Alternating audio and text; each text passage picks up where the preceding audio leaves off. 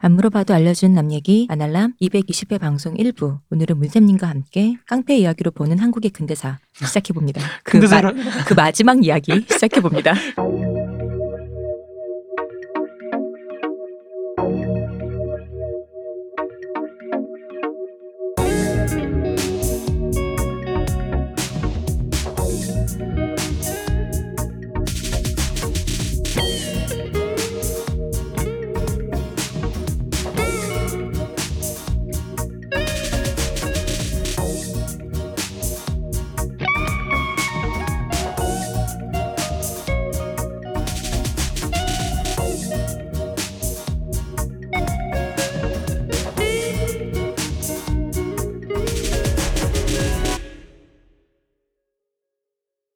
근대사로 바뀌었군요. 예. 바꿔야죠. 양심 있으면 바꿔야죠. 문쌤님 안녕하세요. 안녕하세요. 이동규 대표님 안녕하십니까. 안녕하세요. 시호십니다. 이쯤 되면 사람이 양심이 있지. 아, 전 그런 그래야죠. 거 없습니다. 예, 그런 거 있어요. 여기까지 안 왔죠. 공부하는 사람이 말이야. 아유, 호객? 호객행위는 또 다른 겁니다. 아 그렇군요. 아 내가 또 그럼 또 눈치 없이 또 아. 영업 비밀을 그렇게 아 제가 그랬네요. 하는, 하는 수 없죠. 다 알고 계시겠죠. 네. 이게 아닌데. 나는 진짜 깡패 얘기 많이 할 줄 알았다 우리. 어, 많이 해, 많이, 어, 많이 했는데 많이 했습니다. 뭐 많이 네. 했- 어, 누가 무슨 스킬 쓰고 이런 거. 아, 그런 저는 건 줄줄 뭐. 읊을 줄 알았어요. 아이 그런 거 뭐 재미없죠. 뭐. 굉장히 재밌단 말이에요. 이번 주에 또 큰일이 있었죠. 큰일이 아. 네. 큰일이 하나 있었죠. 아니 뭐 큰일이라기보단 이제 이게 진짜 제 생각에 이게 우리 우리가 한 회를 틀어서 얘기할 만한 재민 비극적인 일이 있었죠. 그렇죠. 네. 비극적인 이걸 재밌다. 너무 좋아하시는. 이걸 뭐 재밌다고 제가 본인은- 말하면 어, 저는 뭐 저는 뭐 제가 뭐 재밌다고 얘기하는 건 아닙니다. 아무튼.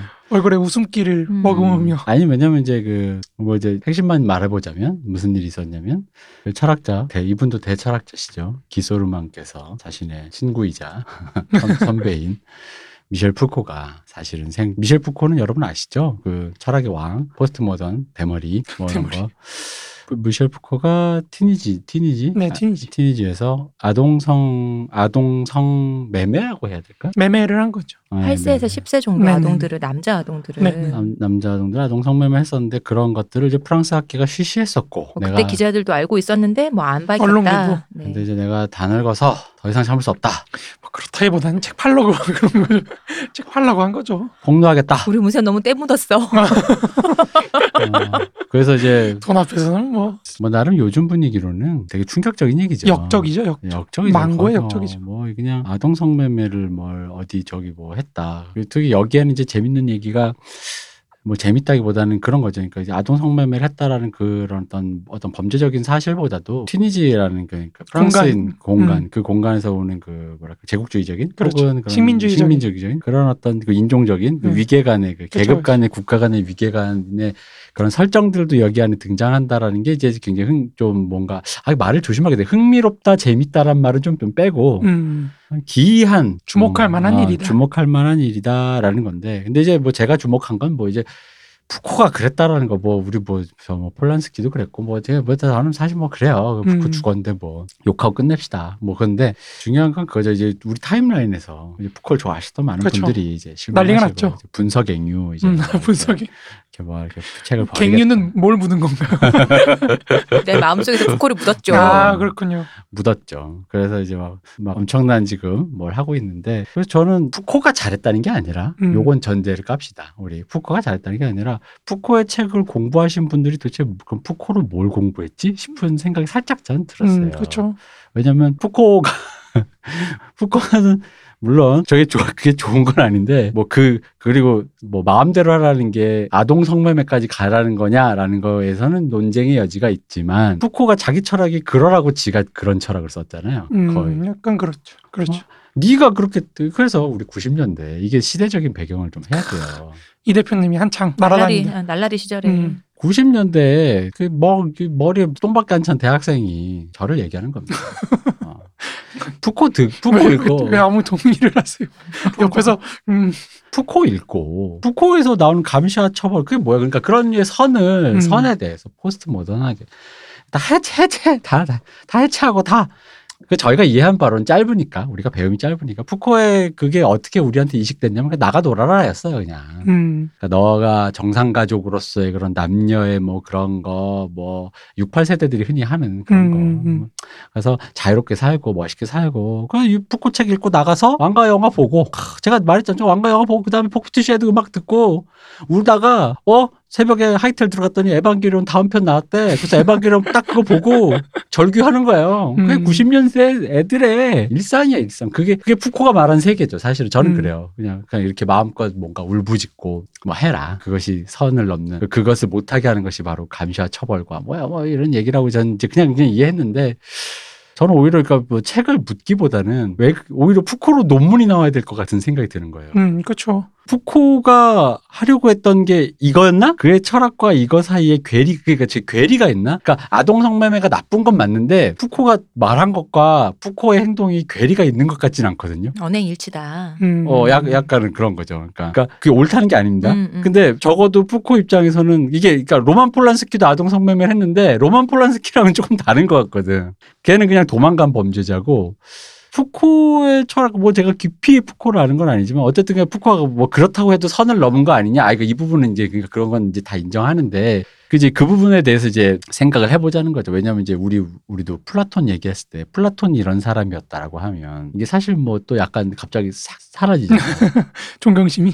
아 존경심보다 푸코가 플라톤 시대 사람인데 아동 성매매를 했었대. 뭐 그냥 그쵸. 그런 거 그게 그때는 그- 언제적이요? 한 음, 10분. 제자 아리스토텔레스가 랑 둘이 어린 남자 찾으러 다녔대라고 하는 거랑 근데 실제로 그랬고요 그두 음. 사람은. 네.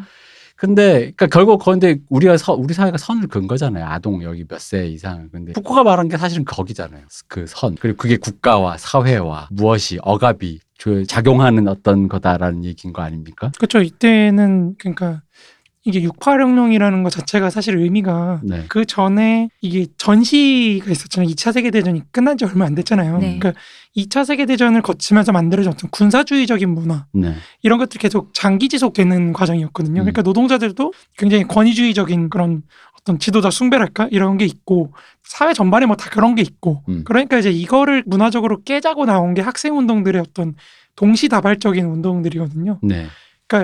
기성세대 전체를 사실은 다 몰아내는 거죠. 음. 일종의 너는 꼰대야 요즘 표현으로 하자면 이런 식으로 해서 그런 권위주의 문화를 배척하고 이제 좀 자유로운 어떤 문화적인 그런 걸 누리려고 하는 아까 대표님이 음. 말씀하셨던 것처럼 그런 걸 누리려고 하는 그런 세대였기 때문에 근데 문제가 이제 그거죠. 그러면 이제 선을 그은 걸 지운 건 좋은데 음. 이걸 어디서 그럼 선을 그어야 되지? 그죠? 그 요거 요, 요거는 이제 사실 모든 선이 다 사라질 수 있는가? 그렇죠. 그러니까 어디까지 선을 그어야 되는 거지라는 문제를 했을 때는 음. 누구도 답을 해줄 수 없는 시대가 된 거죠. 맞아요. 예.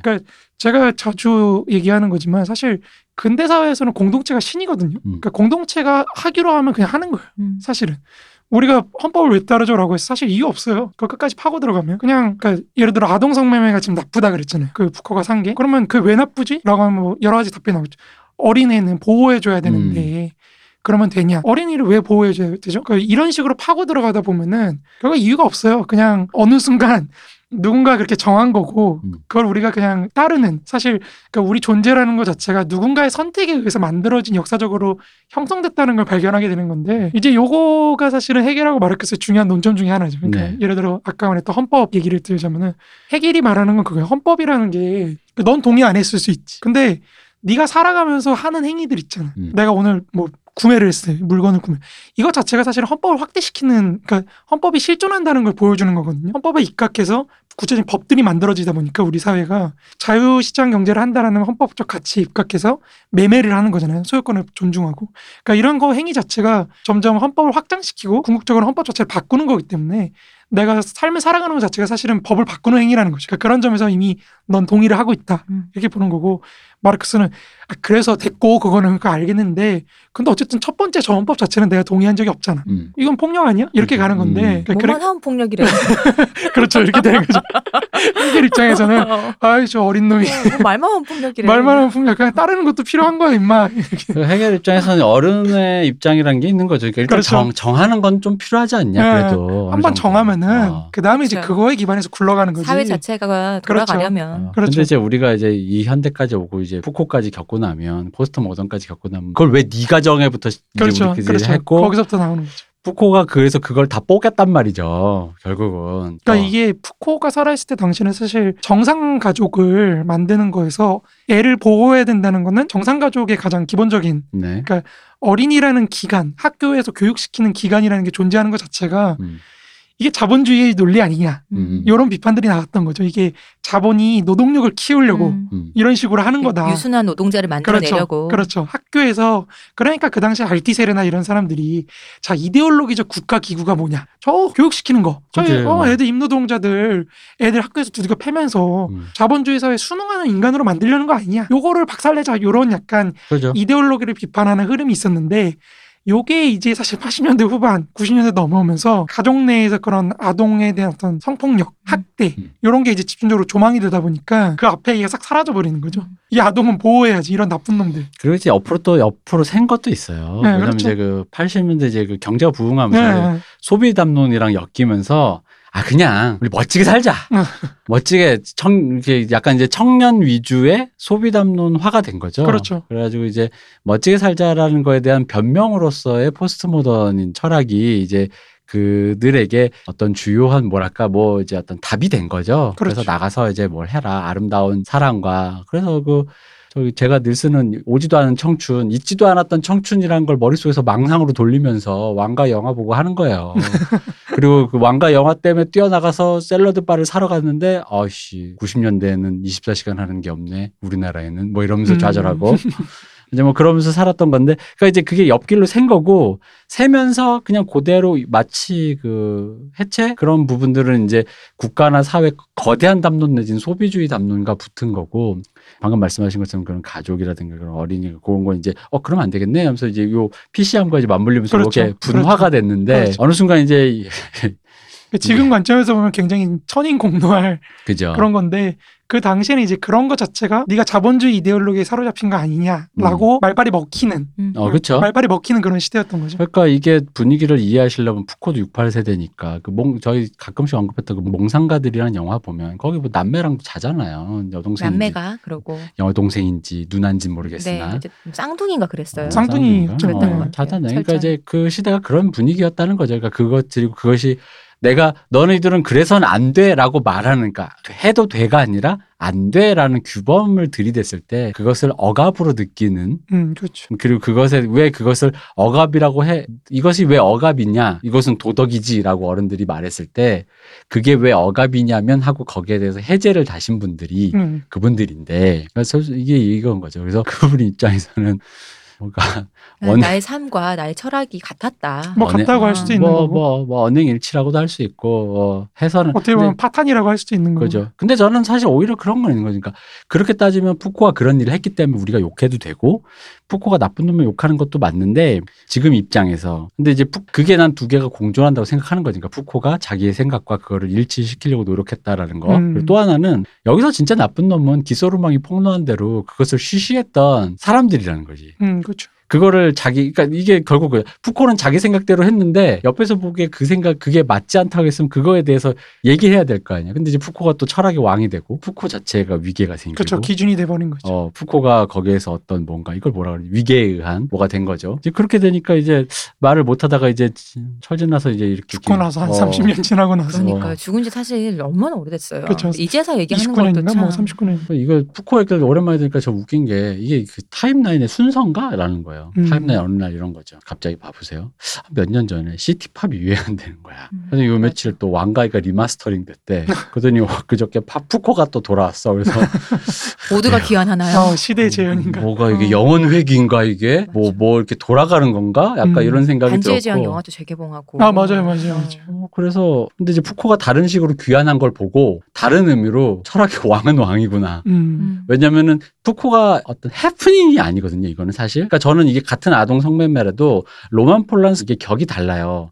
로만 폴란스키는 그냥 해프닝이고 범죄니까 걔를 그냥 잡아. 그리고 그걸 못하게 해. 음. 우리 사회는 그걸 안 하기로 했어. 결정했어라고 하고 처단 그리고 그 비난 이렇게 하면 되는 일인데 푸코의 얘기는 좀 더 얘기를 많이 해야 될 것 같거든요. 음. 단순히 좀 분석 행위할 일이 아닌 것 같거든요. 그렇죠. 저는 그렇게 생각해요. 이게 그러니까 저는 개인적으로 음, 아 이제 저는 푸코 되게 안 좋아하거든요. 네. 근데 아니, 본세님이랑 스타일이 안 맞아요. 프랑스처럼 원래.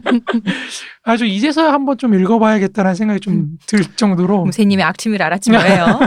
근데 문세 그 문세님은 사실 진짜 오히려 잘 태어나신 것 같은 게 문세님 90년대 그 대학생이셨 으면은 힘드셨을 거예요. 얼마나 한심했겠어. 별로 안 힘들었을 수 있어요. 문쌤은 그때 한창 그러면은 정말 열심히 학생 운동 하셨을 거거든요. 그 뭐, 97년에 뭐, 연대에서 뭐 그랬을 수 그러셨을 것 같아. 97년 잡혀가고. 네, 연대에서 개박살 나고. 음. 그 지금 어디 지금 이제 한 자리 하고 있을 거예요. 어머. 임원으로 어머나 어머나 세상에. 다들 대기업 임원 가셨잖아. 아니야 그거보다 그지 그러니까 그러다가 왕가위 영화 remastering이 돼서 봤는데 나에겐 저 영화를 보고 공감했던 그게 없는 거야. 너무 슬프다. 어 나는 난 그 시절에 동시대 저 영화를 본 적도 없고 난 저 영화에 공감한 적도 없고 저런 도시에서 뭘 어째 어째 본 적이 없는 거야. 그 요즘에 무한도전 막 재방송 하잖아요 유튜브에서. 그러니까 요즘에 그게 10대들이 많이 본대요. 음. 어. 그러니까, 그러니까 그때 안 본 사람들이 약간 음. 당황하는 게 있는 거죠. 음. 왜냐면 우리가 모르는 무한도전 드리블 치니까 음. 어 무한도전 나 때 유행했던 것 같은데 약간 이런 음. 그럴 수 있네요. 비슷한 게 아닐까요? 그러니까 뭐 시대가 근데 사- 사실 오픈했던 그 모든 그 뭔가 왜냐하면 진짜 사실 그 90년대 생각하면 90년 특히나 우리가 소비주의가 먼저 확 음. 들어온 거지 그게 서구처럼 오- 근 50년간 이렇게 뭐 이렇게 68을 거치고 이런 건 아니거든요. 음, 그렇죠. 말 그대로 그냥 68, 86세대 지금의 386이 민주화 딱 되고 그 다음에 이제 노태우 김영 김영 3세대 되면서 갑자기 오렌지족이니 뭐니 하면서 음. 그냥 이제 IMF 전까지 잠깐 뭔가 그 소- X 세대인가요? 그죠 X 어. 소비주의 담론을 잠깐 보다가만 어떤 음. 약간 그런 시대니까 그리고 갑자기 외환 위기가.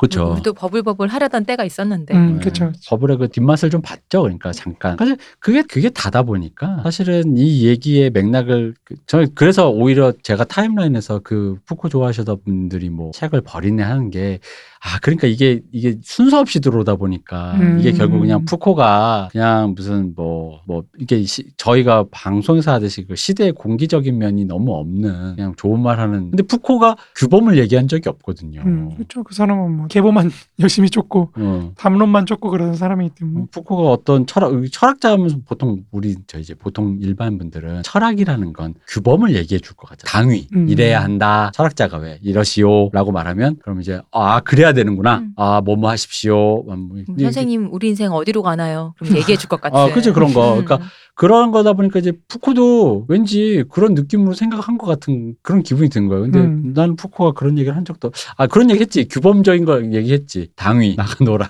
내 기준에선 나가노라.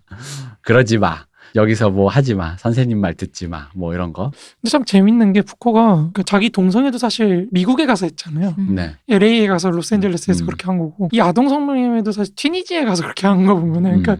결국 프랑스에서는 그걸 못했다는 말이거든요. 그러니까 그거 자체가 어떻게 보면 뭐 그러니까 이게 튀니지니까 대상이 음. 우리가 식민주의라고 바로 떠오를 그쵸, 수도 네. 있지만 그죠.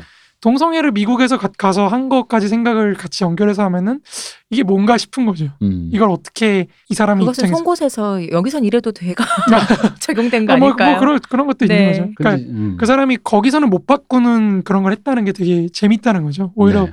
사실 푸코가 프랑스에서 했던 거는 감시하는 거 그런 거 만들고 프로그램 짜고 뭐 이런 거잖아요. 음. 국가 입장에서. 그러니까 그게 되게 재밌는 거예요.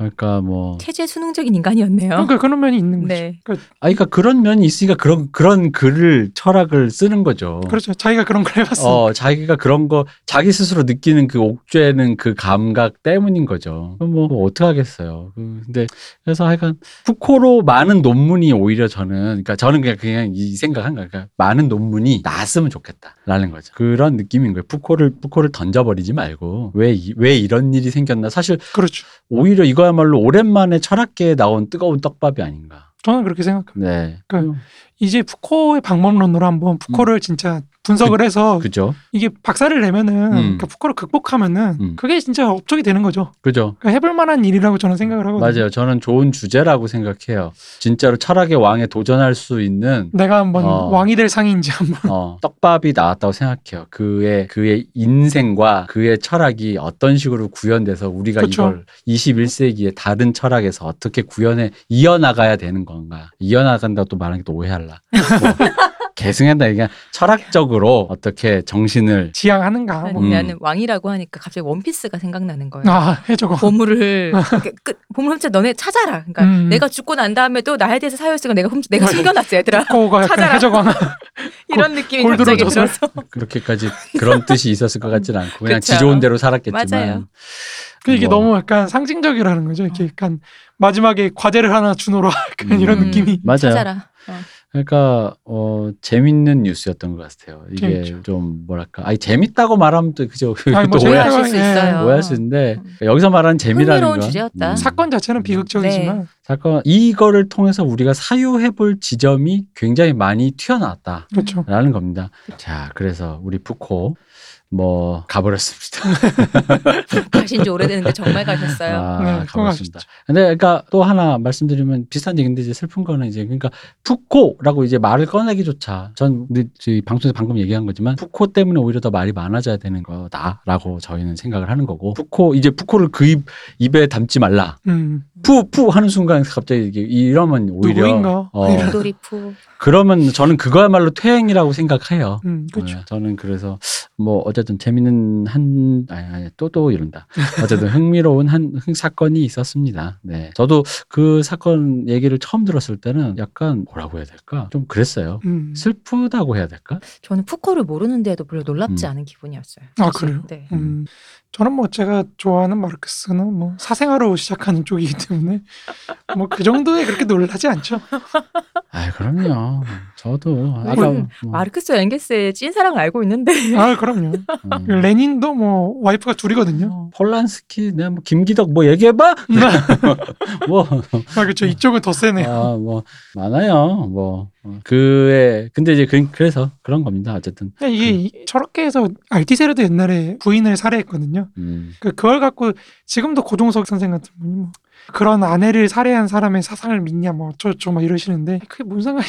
그리고 또 옛날에 하이데거가 나치 지지한 것 같고도 또 음. 이렇게 말이 많았잖아요. 그죠. 지금도 떡밥 주요한 떡밥이죠. 음, 올해도 책이 하나 또 나왔죠. 그 관련돼서 음. 하이데거하고 나치의 지지를 어떻게 설명할 건지 뭐 이런 건데. 그러니까 아렌트 학설도 사실은 그 하이데거 거를 바꾼 거에 지나지 않거든요. 그러니까 하이데거가 근대를 비판했는데 그 근대를 상징하는 주체로 유태인을 상정을 했단 음. 말이죠. 그러니까 이제 유태인 없애자 뭐 이런 얘기 뭐 동조한다 뭐 그런데 자기는 그게 아니라 유- 현실의 유태인을 죽이자고 한 게 아니라 뭐 근대 유태인으로 상징하는 근대성을 비판한 거고 음, 사실 제일 중요하지만 그 근대를 상징하는 게 왜 유태인이 돼야 되느냐. 음. 요거거든요 사실은. 음. 그러니까 아렌트는 하이데거를 부정할 수는 없으니까 자기도 그 논리를 받아들이니까 그걸 이제 전체주의로 바꾼 거죠. 음. 소련하고 나치즘이 오히려 그런 근대성의 상징이다. 이렇게 하는 건데. 그러니까 그런 게 사실 별 의미가 없는 논쟁들인데 이해하는 데 있어서 네. 그러니까 우리가 호사가로서 재미는 있죠. 그런 음. 둘의 관계. 그러니까 유태인인데 사랑한 제자 아렌트와 음, 유태인을 증오하고 정말 나치를 지지한 스승 간의 어떤 관계 음, 둘 간의 어떤 철학적 관계가 뭐 어떻게 됐을까 뭐 이런 것들 갖고 막 얘기를 하는데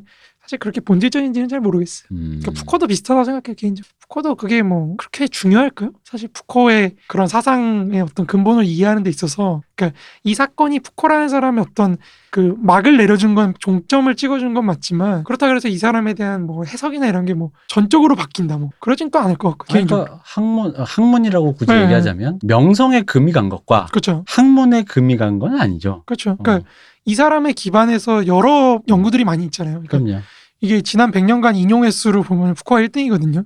저는 마르크스가 1등이 아니라는 거 굉장히 분노하고 있습니다만 아무튼 아이고, 그러니까 푸코를 옹호하는 건 아닙니다. 어, 푸코 사실 푸코 조금 좋아했던 사람들은 푸코 싫어하는 사람 되게 많잖아요. 그럼요. 그리고 약간 푸코가 약간 그 힙의 몰로 조금 소비된 게 있어가지고 약간 꼴보기 싫은 게 있거든요. 그 옛날 유명한 게 프랑스 사람들이 푸코의 말과 사물 이런 거 음. 휴가 때 가져간다. 음. 그래, 뭐 이런, 이런. 일들 있잖아요. 아 근데 이제 이런 생각이 듭니다. 제가 아날람 초창기에 우리가 돈을 아날람으로 많이 벌면 우리 빌딩 건물을. 건물을 세워서 홍 작가랑 그 얘기를 했거든요. 우리 빌딩을 감시와 처벌로 하자 그런데 돈 일찍 벌어서 건물 세웠다가 큰일 날 뻔했어.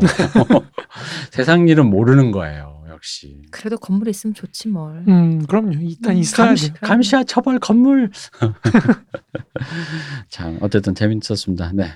뭐 이 재미만 쫓는 세태 괜찮은가? 음, 아니 뭐뭐 푸코 푸 아, 솔직히 내가 정, 왜 정치에 관심을 가지셔야죠. 요즘에 어? 토론회인데. 왜아뭐 서울시장 네, 서울시장, 부산시장 전 서울, 시대인데. 서울 사람이 아니라서 상관없어요. 관심 아. 이럴 수가. 어. 최고로 부러운 사람들입니다 요새. 네. 그러니까. 뭐뭐 못 쫓고 돼. 니들 문제지. 이게 바로 저 저의 시민 아니고 도민이신 분들 너무 부럽습니다. 어, 뭐 어쩔 거야. 니들 문제지. 어, 다른 지방 몰라요. 분들도 마찬가지, 다른 시민분도 마찬가지지만 어, 네, 도민인 분들 부럽습니다. 어, 이거 정말 괴롭습니다. 뭐 이거 그 흔히 말하는 뭐 엘버타나 퀘벡주를 서- 뭐 서로 줄을 서로 경환시하는 그런 스테이트에 계시는 분들의 마음과 비슷한 거죠. 음. 어, 잘 해봐라는 거. 뭐가 될지 모르겠지만 음. 자, 할 말 많지만 하지 않는. 그쵸 할말 한이죠. 아니 할 말이 있어요? 어, 그 토론회를 욕- 보고 욕밖에 없어요. 그러니까 그 토론회를 보고 할 말이 있어요? 나는 그 토론회를 보고 아무 할 말이 없던데. 어 그래 어 그래 그래 이게 이게 이거 그래 이게 우리지. 어 맞아. 아, 이 친구네. 제가 어, 이 옛날에 왜. 그렇게 누구 어떤 정치인을 싫어했는지를 떠올리게 되는 토론회였어요. 음. 아 그렇죠. 엉망진창이라는 생각이 든 음, 상, 그쵸, 그쵸. 맞아요. 상황인데 네 뭐 그렇습니다. 어쨌든 모두 화이팅합시다. 네. 어, 또 각자 자에서 여러분 그리고 그 저 그러니까 이런 말을 쓰면 드릴 수 있죠. 여러분 서울시장이 번호가 꽤 많아요. 네, 음. 맞아요. 맞- 1, 2번 뭐만 있는 거 아니에요. 그럼요. 15번까지 있습니다. 네, 네. 그러니까 야, 이거 그- 선거법 위반 아니죠? 이 정도 말은? 아니 번호가 많다는 게 무슨 선거법 위반이야? 15번까지 가르쳐 준 것도 이것도 비 음. 위반인가? 번호가 많다. 즉 여러분들이 텔레비전만 보시면 혹시 두 명만 있을까봐 내가 그냥 말씀드려 본다. 그래서 정보 제공이죠. 어, 꼼꼼하게 예, 읽어보시라라는 음. 거죠. 그리고 저는 한국인 특유의 그 약간 승부기질이라고 해야 될까? 내 표가 사표가 된다라는 그 사표 논리 있잖아요. 음. 그거 조금 저는 거 아니라고 생각하거든요. 저도요. 그럼요. 어, 음. 사, 사표가 어딨어. 어, 오, 제가, 저- 제가 3%나 나왔어? 요게 엄청난 겁니다. 음, 그렇죠. 그렇죠. 떨어진 어떤 뭐 예를 들어 어떤 후보가 오, 제, 난 무시했는데 제가 의외로 표가 3%나 나왔네? 음, 그 사람이 그 사회계에서 의미가 있어지는 순간인 거예요. 그렇죠. 예, 인생은 깁니다. 선거를 그러니까 투표를 하러 가서 무효표를 내가 일부러 만들고 오는 것조차 내가 권리를 행사하는 거라고 생각하니까 꼭 그렇죠. 어, 한 사람 뽑아야지만이 아니라 음, 내가 무효표를 만들게 이건 나의 의사 표시다라는 것도 그런 거니까요. 네, 뭐 사표로는 네, 이제 이제 그만할 때가 됐다. 음, 어, 사표론 나오면 꼭 국계론 맡겨놨어. 어? 꼭 국계론이 튀어나오기 때문에 어. 네. 자 이제 우리는 우리의 영원히 또- 고통받는 20대. 돌아가서 근대사를 얘기해 볼까요? 이제 현대사 됐고요. 네네. 네. 네. 그 20대가 30대 됐네 지금. 그러니까 음, 30. 근데 옛날 대표님 때도 그런 논리 있지 않았나요? 늘 저- 있었지 저- 그죠. 않을까요? 뭐요? 그러니까 20대들 욕하는 그런 논리는 계속 있지 않았나요? 20. 근데 이제 그때 요즘 이때는 학생운동 때라서 아닌가요? 요즘에는처럼 그렇게 국계 거의 그런 느낌은 아니었어요. 왜냐면 그때 아, 학생운동이 또 있으니까 아, 이제 뭐 그런 정도는 아니었죠. 음, 지금이 심하죠. 어른들이 지들도 학생이었으면. 음. 그렇고 의식 있는 학생이 늙어서 그렇지 뭐. 뭐 애들이 모를 수도 있지. 뭐 모른 모른 대로 가르쳐 주면 되지. 요 어떤 근원이 뭔가? 음. 거짓말. 여기다 국가 때문입니다. 이제 지난 방송에서는 이제 이범석과 이제 대한청년단이 몰락하는 그런 과정을 봤는데 이제 이 몰락한 뒤에 살짝 우리가 건중 침묵회라고 살짝만 이제 어떤 과도기적인 존재가 또 하나 있어요. 네, 건중 침묵회. 예, 그걸 보고 이제 얘네 이제 분화하기 시작하거든요. 지난 시간 끝에 제가 말씀드렸다시피 이제 더 이상 정치 건국을 할 필요, 건국의 정치를 할 필요가 없어지니까 음. 이제 깡패들이 그럼 이제 나는 원래대로 돌아가겠어. 음. 네. 라는 쪽과 아니면 그냥 이제 손 털고 나 진짜 하던 거 계속 해볼란다. 정치 계속 한번 진짜 해볼게요. 이렇게 가는 쪽이 있고 김도환처럼 음. 이제 그 중간적인 존재가 또 나타나는 거죠. 아직 내가 손 털기엔 좀 그렇고 그렇다고 내가 정치를 손 놓기도 좀 그렇고 여태까지 한 게 있는데 이런 이 마지막이 이제 이정재의 동대문파인 거죠. 음. 이 사람들이 그러면 어떻게 정치 권력하고 연결되느냐는 이제 정치 권 이제 행정부 한국의 어떤 근대 국가 행정부가 첫 번째로 뭘 없앴죠? 노동자들 내쳤죠. 분쇄, 예. 네. 분쇄하고 두 번째로 지주하고 지주, 이제 네. 의회의 어떤 개입을 박살내고 마지막 세 번째로 이제 민주주의가 개입할 수 있는 인민들이 투표를 통해서 선거를 통해서 국가에 개입할 수 있는 그것까지 이제 없앴단 말이에요. 음. 이범석의 족청을 없애면서 음. 그런 상황이 됐을 때 그럼 이 관료제라는 걸 뒷받침하는 사적 폭력 요걸로 이제 바뀌는 거죠. 그리고 더 나아가서 사실 그 사적 폭력이 이제 내가 한번 좀 관료를 한번 장악을 해보고 싶다. 여기까지 가는 이제 그런 추세로 보시면 돼요. 그러니까 오늘은 이제 이승만이 그러면 마지막으로 행정부가 기능하게 됐을 때 근대 국가라는 게 한국에서 기능하게 될 때 이승만이라는 사람이 이제 여태까지 이 행정부가 기능할 수 있게끔 만들어 오는 과정을 이끌었는데 그 자신이 행정부가 더 이상 기능을 못하게 한 음. 장애물이 됐을 때 어떻게 되는 요거를 이제 보는 거죠. 음. 그러니까 결국 이제 다 했고 이제 드디어 내가 운전할 때가 되었다. 그렇죠. 이제 그래서 운전할 운- 때가 됐는데 운전을 이제 해보려고 하는 거죠. 그렇죠. 근데 운전을 못 하네. 그 네, 운전수 그렇죠. 바꿔야겠네. 음. 이렇게 되는 거죠. 그러니까 참 적절한 때에 자기 할 일을 하고 적절한 때에 사라졌다고 개인적으로는 생각해요. 음. 이승만 자체도. 그러니까 한국의 지도자들이 의외로 적절한 때잘잘 빠져줬다. 잘 빠져줬다. 네. 그렇죠. 음. 그 그게 괜찮았던 것 같아요. 이제 민주화되고 나서 이제 5년 임기로 바뀌면서 조금 그게 좀 잘 안 되는 것 같다는 느낌을 저는 개인적으로는 갖고 있습니다. 음. 그렇죠. 연속성이 너무 없으니까. 네. 맞아요. 연속성 없어서 그 뭐 마치 뭐 뒤집듯이 음. 외교 실제로는 뭐 외교도 무슨 내부의 어떤 그런 그렇죠. 정책도 그러니까 뒤집든 손바닥 뒤집듯이 뒤집어지니까 이게 뭐 어떤 일을 해서 예를 들어 뭐 사대강 같은 것도 그렇게 하겠죠. 그러니까 뭔가 다리를 딱 지었다고 해서 고- 뭐 경부고속도로 같은 걸 지었다고 해서 음. 바로 효과가 나오는 게 아니잖아요. 그렇죠. 그게 무슨 기능을 할지 또 모르잖아. 사실 막상 기대하고 지었는데 안 되는 건지 하곤 생각보다는 그냥 이렇게 뭐 이렇게 별 뭐, 기대 없었는데 어, 잘 되는 없었는데. 거지. 근데 그런데 그런 것들도 좀 충분히 추이를 따질 수 있어야 그렇죠. 되는데 그런 것들에 대한 추이가 이제 소용돌이의 정치로 모든 것이 그러니까 관심이 확 사라지잖아. 사실 요즘 또 누가 사대강 얘기해. 음, 사대강 그렇죠. 얘기하면 막 또 자기들끼리도 지겹다 그래요. 옛날엔 대운하였잖아요. 시작 음. 자체가 네. 대운하로 시작해서 4대강으로 갔다가 뭐 네, 사대강에다가 세월호에다가 그렇죠. 그러니까 이제 그런 식으로 이슈를 그냥 이렇게 막 타고 넘어가는 식으로 만들어 버리니까 조금 네 뭐 그, 그렇습니다. 근데 그런데도 불구하고 문재님 말씀처럼 제때라는 그 지점이 그그 타이밍이 그나마 그거를 어떤 뭔가 좀 살려내는 것 들이 아니었나. 나름 시대 정신이라는 건 되게 잘 구현했다고 개인적으로 생각해요. 네. 대통령들이 그런 걸 잘 구현하려고 노력은 했는데 음. 그게 뭐 잘 됐는지는 또 모르겠고 음. 그건 좀 더좀 이렇게 긴 역사적 관점에서 봐야 될 문제가 아닌가 음. 개인적으로 네. 그렇게 생각합니다. 뭐뭔 얘기하다가 욕했죠. 자, 아무튼, 그래서 이제 네. 아무튼 그러니까 이승만의 행정부가 이제 사회에 대해서 우위를 지닐 수 있었던 게 이제 가장 큰 이유가 사실 자본주의적 생산이 없었기 때문이라는 거죠. 음. 이 당시엔 대부분의 모든 어떤 물질적인 재화들이 다 국가가 통제를 하고 있다 보니까 생산수산도 그렇고 뭐 자본도 그렇고 심지어 이제 먹을 것까지도 그렇게 통제를 하고 있다 네. 보니까 분배를 할 수 있는 음. 권한을 갖고 있으니까 더 이상 뭐 여기 국가한테 저항한다 이런 건 거의 불가능한 지점인 거죠. 이 당시에 김재정 교수 연구에 따르면 거의 한국 예산의 90% 이상이 미국의 원조로 충당이 되는 음. 음. 시점이었기 때문에 거의 뭐 미국 돈 없으면 끝나는 시점인 거죠. 그러니까 당시 이 당시에 한국으로서는 이제 이승만의 생각으로서는 이제 이거를 좀 더 유지시키는 음. 게 필요하다. 음. 우리가 여기서 만약 미국이 끊으면 우린 끝나잖아. 그러면 그죠. 그러면 이제 이거를 좀 더 오래 받게 하려면 어떻게 해야 될까? 아, 말만 듣도 무섭다. 아, 왜냐면 저는 예술 뭐 이런 걸로 아, 후원금. 지, 원금 받아본 적이 있다 보니까 갑자기 끊어지면 어떡하지라는 그 공포를 말씀하시는데 어, 말하니까 되게 무섭네. 그렇죠. 옛날 생각나면서. 그렇죠. 네. 요즘 그 시장 선거에 따라서도 사실 시민단체들이 움찔움찔하는 게 있거든요. 음. 혹시 지원금 끊기면 어떡하지? 그죠. 예, 그런 진짜 무섭죠. 예. 근데 이게 그 당시 생각하면 우리 그쵸. 쌀, 쌀, 그러니까 우리 뭐, 뭐, 뭐, 뭐야, 이게 무슨 지금으로 치면 뭘까. 왜, 너무 우리도 잘 사니까 그냥 니네 폭탄 필요해 이런 게 아니라 음. 쌀 받고 막 그런 그렇죠. 그렇죠. 완전 진짜 뭐 그런 완전. 밀가루 받고 뭐 어, 이러던 막 그럴 때였는데. 이게 없어지면 국가 기구 자체가 무너져 버리는 거죠. 네, 맞아요. 그러니까 이제 이승만은 어떻게든지 이거를 좀 잘 갖고 있어야 음, 그리고 이거를 내가 쥐면서 잘 분배를 할 수 있어야 사실 사람들을 끌어모을 수 있다고 본 거죠. 음, 그러니까 이 기반이 이제 세 가지 크게 세 개 있는데 하나가 이제 귀속 재산의 분배, 두 번째가 이제 원조 물자의 분배, 그리고 마지막으로 세 번째가 이제 금융 금융 제도와 이제 환율 제도의 네. 이제 운용인데 요게 제가 뭐 이렇게 길게 몇 퍼센트 어쩌고저쩌고 막 이렇게 써왔는데 사실 이게 뭐 구체적으로 이렇게 얘기하면 되게 좀 그래요. 그 무슨 말씀이냐면 이 당시 국가 말고는 사실상 뭐 갖고 있는 데가 없다 보니까 음. 음. 뭐 자세하게 얘기한다 그래서 사실 우리가 뭐 다른 국가가 걸다 좌지우지했다. 뭐 다른 정보를 알게 되는 게 아니고 네. 그냥 계속 국가 가 갖고 있었다만 음. 알게 된다는 거죠. 음. 예를 들어서 이제 귀속 재산 같은 것도 거의 뭐그 미군정한테서부터 물려받은 게 거의 90% 이상이거든요. 네. 그러니까 그게 이제 29만 1,909건인데 경우의 수로 이제 기업체가 2,000개고 부동산이 이제 25만이고 뭐 기타 2,100건이 있고 뭐 이런 게 막 여러 가지가 있는데 그러니까 이 이거는 별로 중요한 게 아닌 거죠. 사실 이거를 갖고 이승만이 뭘 했냐가 중요한 거죠. 음. 음. 그러니까 이승만이 이 당시 귀속 재산을 불화할 때 당연히 가장 핵심 축으로 생각했던 건 생산을 빨리 시키는 거예요. 그러니까 그 핵심은 자본가를 만들어내는 거. 음. 근데 자본가를 만들어낼 때 분배를 이제 기업체를 주잖아요.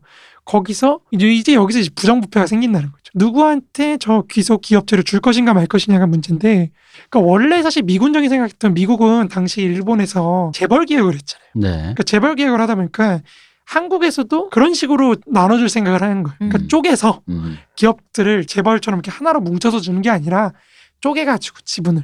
그래서 약간 미국식 주주 자본주의 같은 거 있잖아요. 법인 자본주의. 네.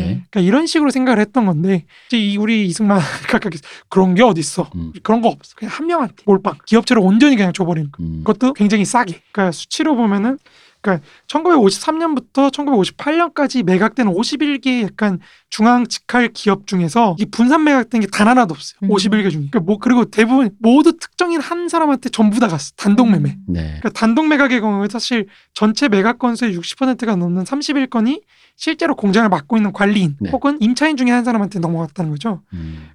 이 점에서 사실은 우리가 좀 이걸 긍정적으로 평가할 수 있는 지점도 있는 거예요.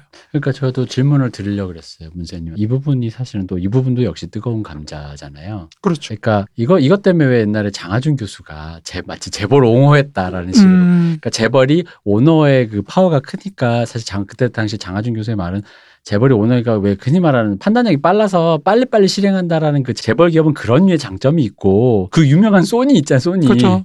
한 번 안건 올라가면 그냥 언제 이게 돌아와서 이게 윤허가 나는지 모른다라는 이제 그런 그런 것들이 있는데 그러니까 제가 아는 분이 네 들어보면은 하, 이게 남의 기업 얘기를 이렇게 해도 되는지 모르겠지만 정말 달라요. 음. 그러니까 한국 기업의 정책. 네, 한국 우리 한국 기업은 예를 들어 뭐 프로그램에 문제가 생겼어요. 네. 그럼 어떻게 하죠? 바로 그냥 사람 불러와가지고 그렇죠. 오늘 당장 하게 해주세요. 음. 그죠 이거 오늘 당장 고쳐주세요. 오늘 당장 점검입니다. 어, 오늘 당장 이거 점검입니다. 오늘 그것도 새벽에 하잖아요. 우리나라 네. 사람들 이용 안 할 때 새벽 12시부터 뭐 1시 뭐 음. 이런 식으로 하는데 아, 그 가서 얘기- 안에 있는 안에 있는 분들 얘기 들어보면은 그게 청- 코드가 1990년대에 만들어진 거래요. 음. 그걸 지금 쓰는 지금도 쓰는데 이제 이게 어떻게 구성되어 있는지 몰라요. 음. 아무도 몰라요. 그러니까 그 당시에 만드신 만든 사람만 네, 아는 거죠. 만든 사람 말고 그 다음에는 그냥 땜빵으로 하는 거예요. 음. 이거를 코드를 따라가 보면 왜 이렇게 맞는지 알아요. 이렇게 돌아가게만 그러니까 우리가 바로 예를 들어 A에서 A1에서 A2로 바로 가면 되는데 음. 이거는 A1에서 갑자기 B1로 갔다 B2로 갔다 B3으로 갔다 다시 A2로 가는 음. 이런 식으로 만들어놨던 거죠. 처음에는 왜 이딴 식으로 짰지라고 하는데 또 다른 이유가 네. 나오가 있는 거예요. 어. 그, 그 굴러가기만 하면 그치. 된다. 그러니까 아무도 안 고치고 그냥 그렇게 가는. 음. 근데 우리 한국인의 이- 그런 걸로는 사실 잘 이해가 안 되죠. 근데 한국에는 이제 어쨌든 구- 같은 굴러가기만 하면 된다의 측면에서 그걸 갈아 엎는 그렇죠. 쪽이고 갈아 엎는 쪽인 거죠. 그러니까 모 은행의 앱이 생각나네요. 같은 한 은행의 앱이 정말 많잖아요. 네네. 그러니까 계승할 생각을 안 하고 어, 계속 그러니까, 새로 어, 만드는 그러니까, 그런 그러니까, 식인 그러니까. 거잖아요. 그러니까 우리는 비용을 들여도 이거 처음부터 그냥 갈아 엎어 어. 이렇게 되는데 이제 그 소니 쪽 얘기를 들어보면은 굳이 사실 그렇게 할 필요 있어 그냥 굴러가기만 하면 되는데 음. 그러니까, 이- 그러니까 되게 웃긴 게 전임자가 만들어 놓는데 전임자가 뭘 했는지도 모르고 후임자는 그냥 음. 이어받는 거예요. 음. 어쨌든 그래서 다시 이 얘기로 돌아가면은 네네.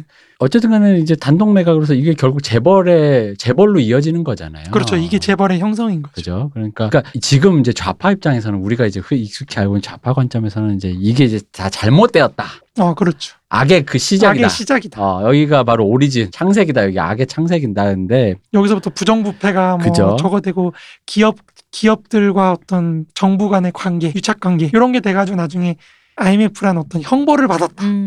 근데 큰 관점으로 이제 우리가 이제 어쨌든 이것도 재벌도 이제 형성돼서 우리가 이제 거의 한 70년 가까이 됐으니까 과연 그렇기만 한가라는 의문을 이제 한번 제가 질문을 한번 해보고 싶은 거죠 문쌤님에게. 음, 그럼 그런 사실 악인가? 과연 악이기만 해 얘는 진짜 악마야. 되짚어볼 필요가 있는 거죠. 네. 악마인가요? 악마? 쓰레기예요? 아니죠. 돼 이병철. 저기 뭐야? 정주영 다 죽여. 아니죠. 죽창 다 죽었는데 야, 그러면 그 뭐야 묘집하는 거 부관 아, 참시. 부관 어, 참시. 부관 참시 죽여 그러니까 이게 재벌이라는 시스템이 말씀하셨던 것처럼 음. 그러니까 굉장히 그 결단을 잘 내리는 측면이 있는 거예요. 그러니까 오너라는 사람이 결단 내려서 음. 결정을 빠르게 해서 빠르게 적응할 수 있으니까 한국 재벌의 성공의 가장 큰 핵심은 뭐냐면은 세계 시장 내에서 자신의 위치가 어딘지를 정확하게 파악하고 거기서 굉장히 빠르게 결단을 내렸다는 건데 네.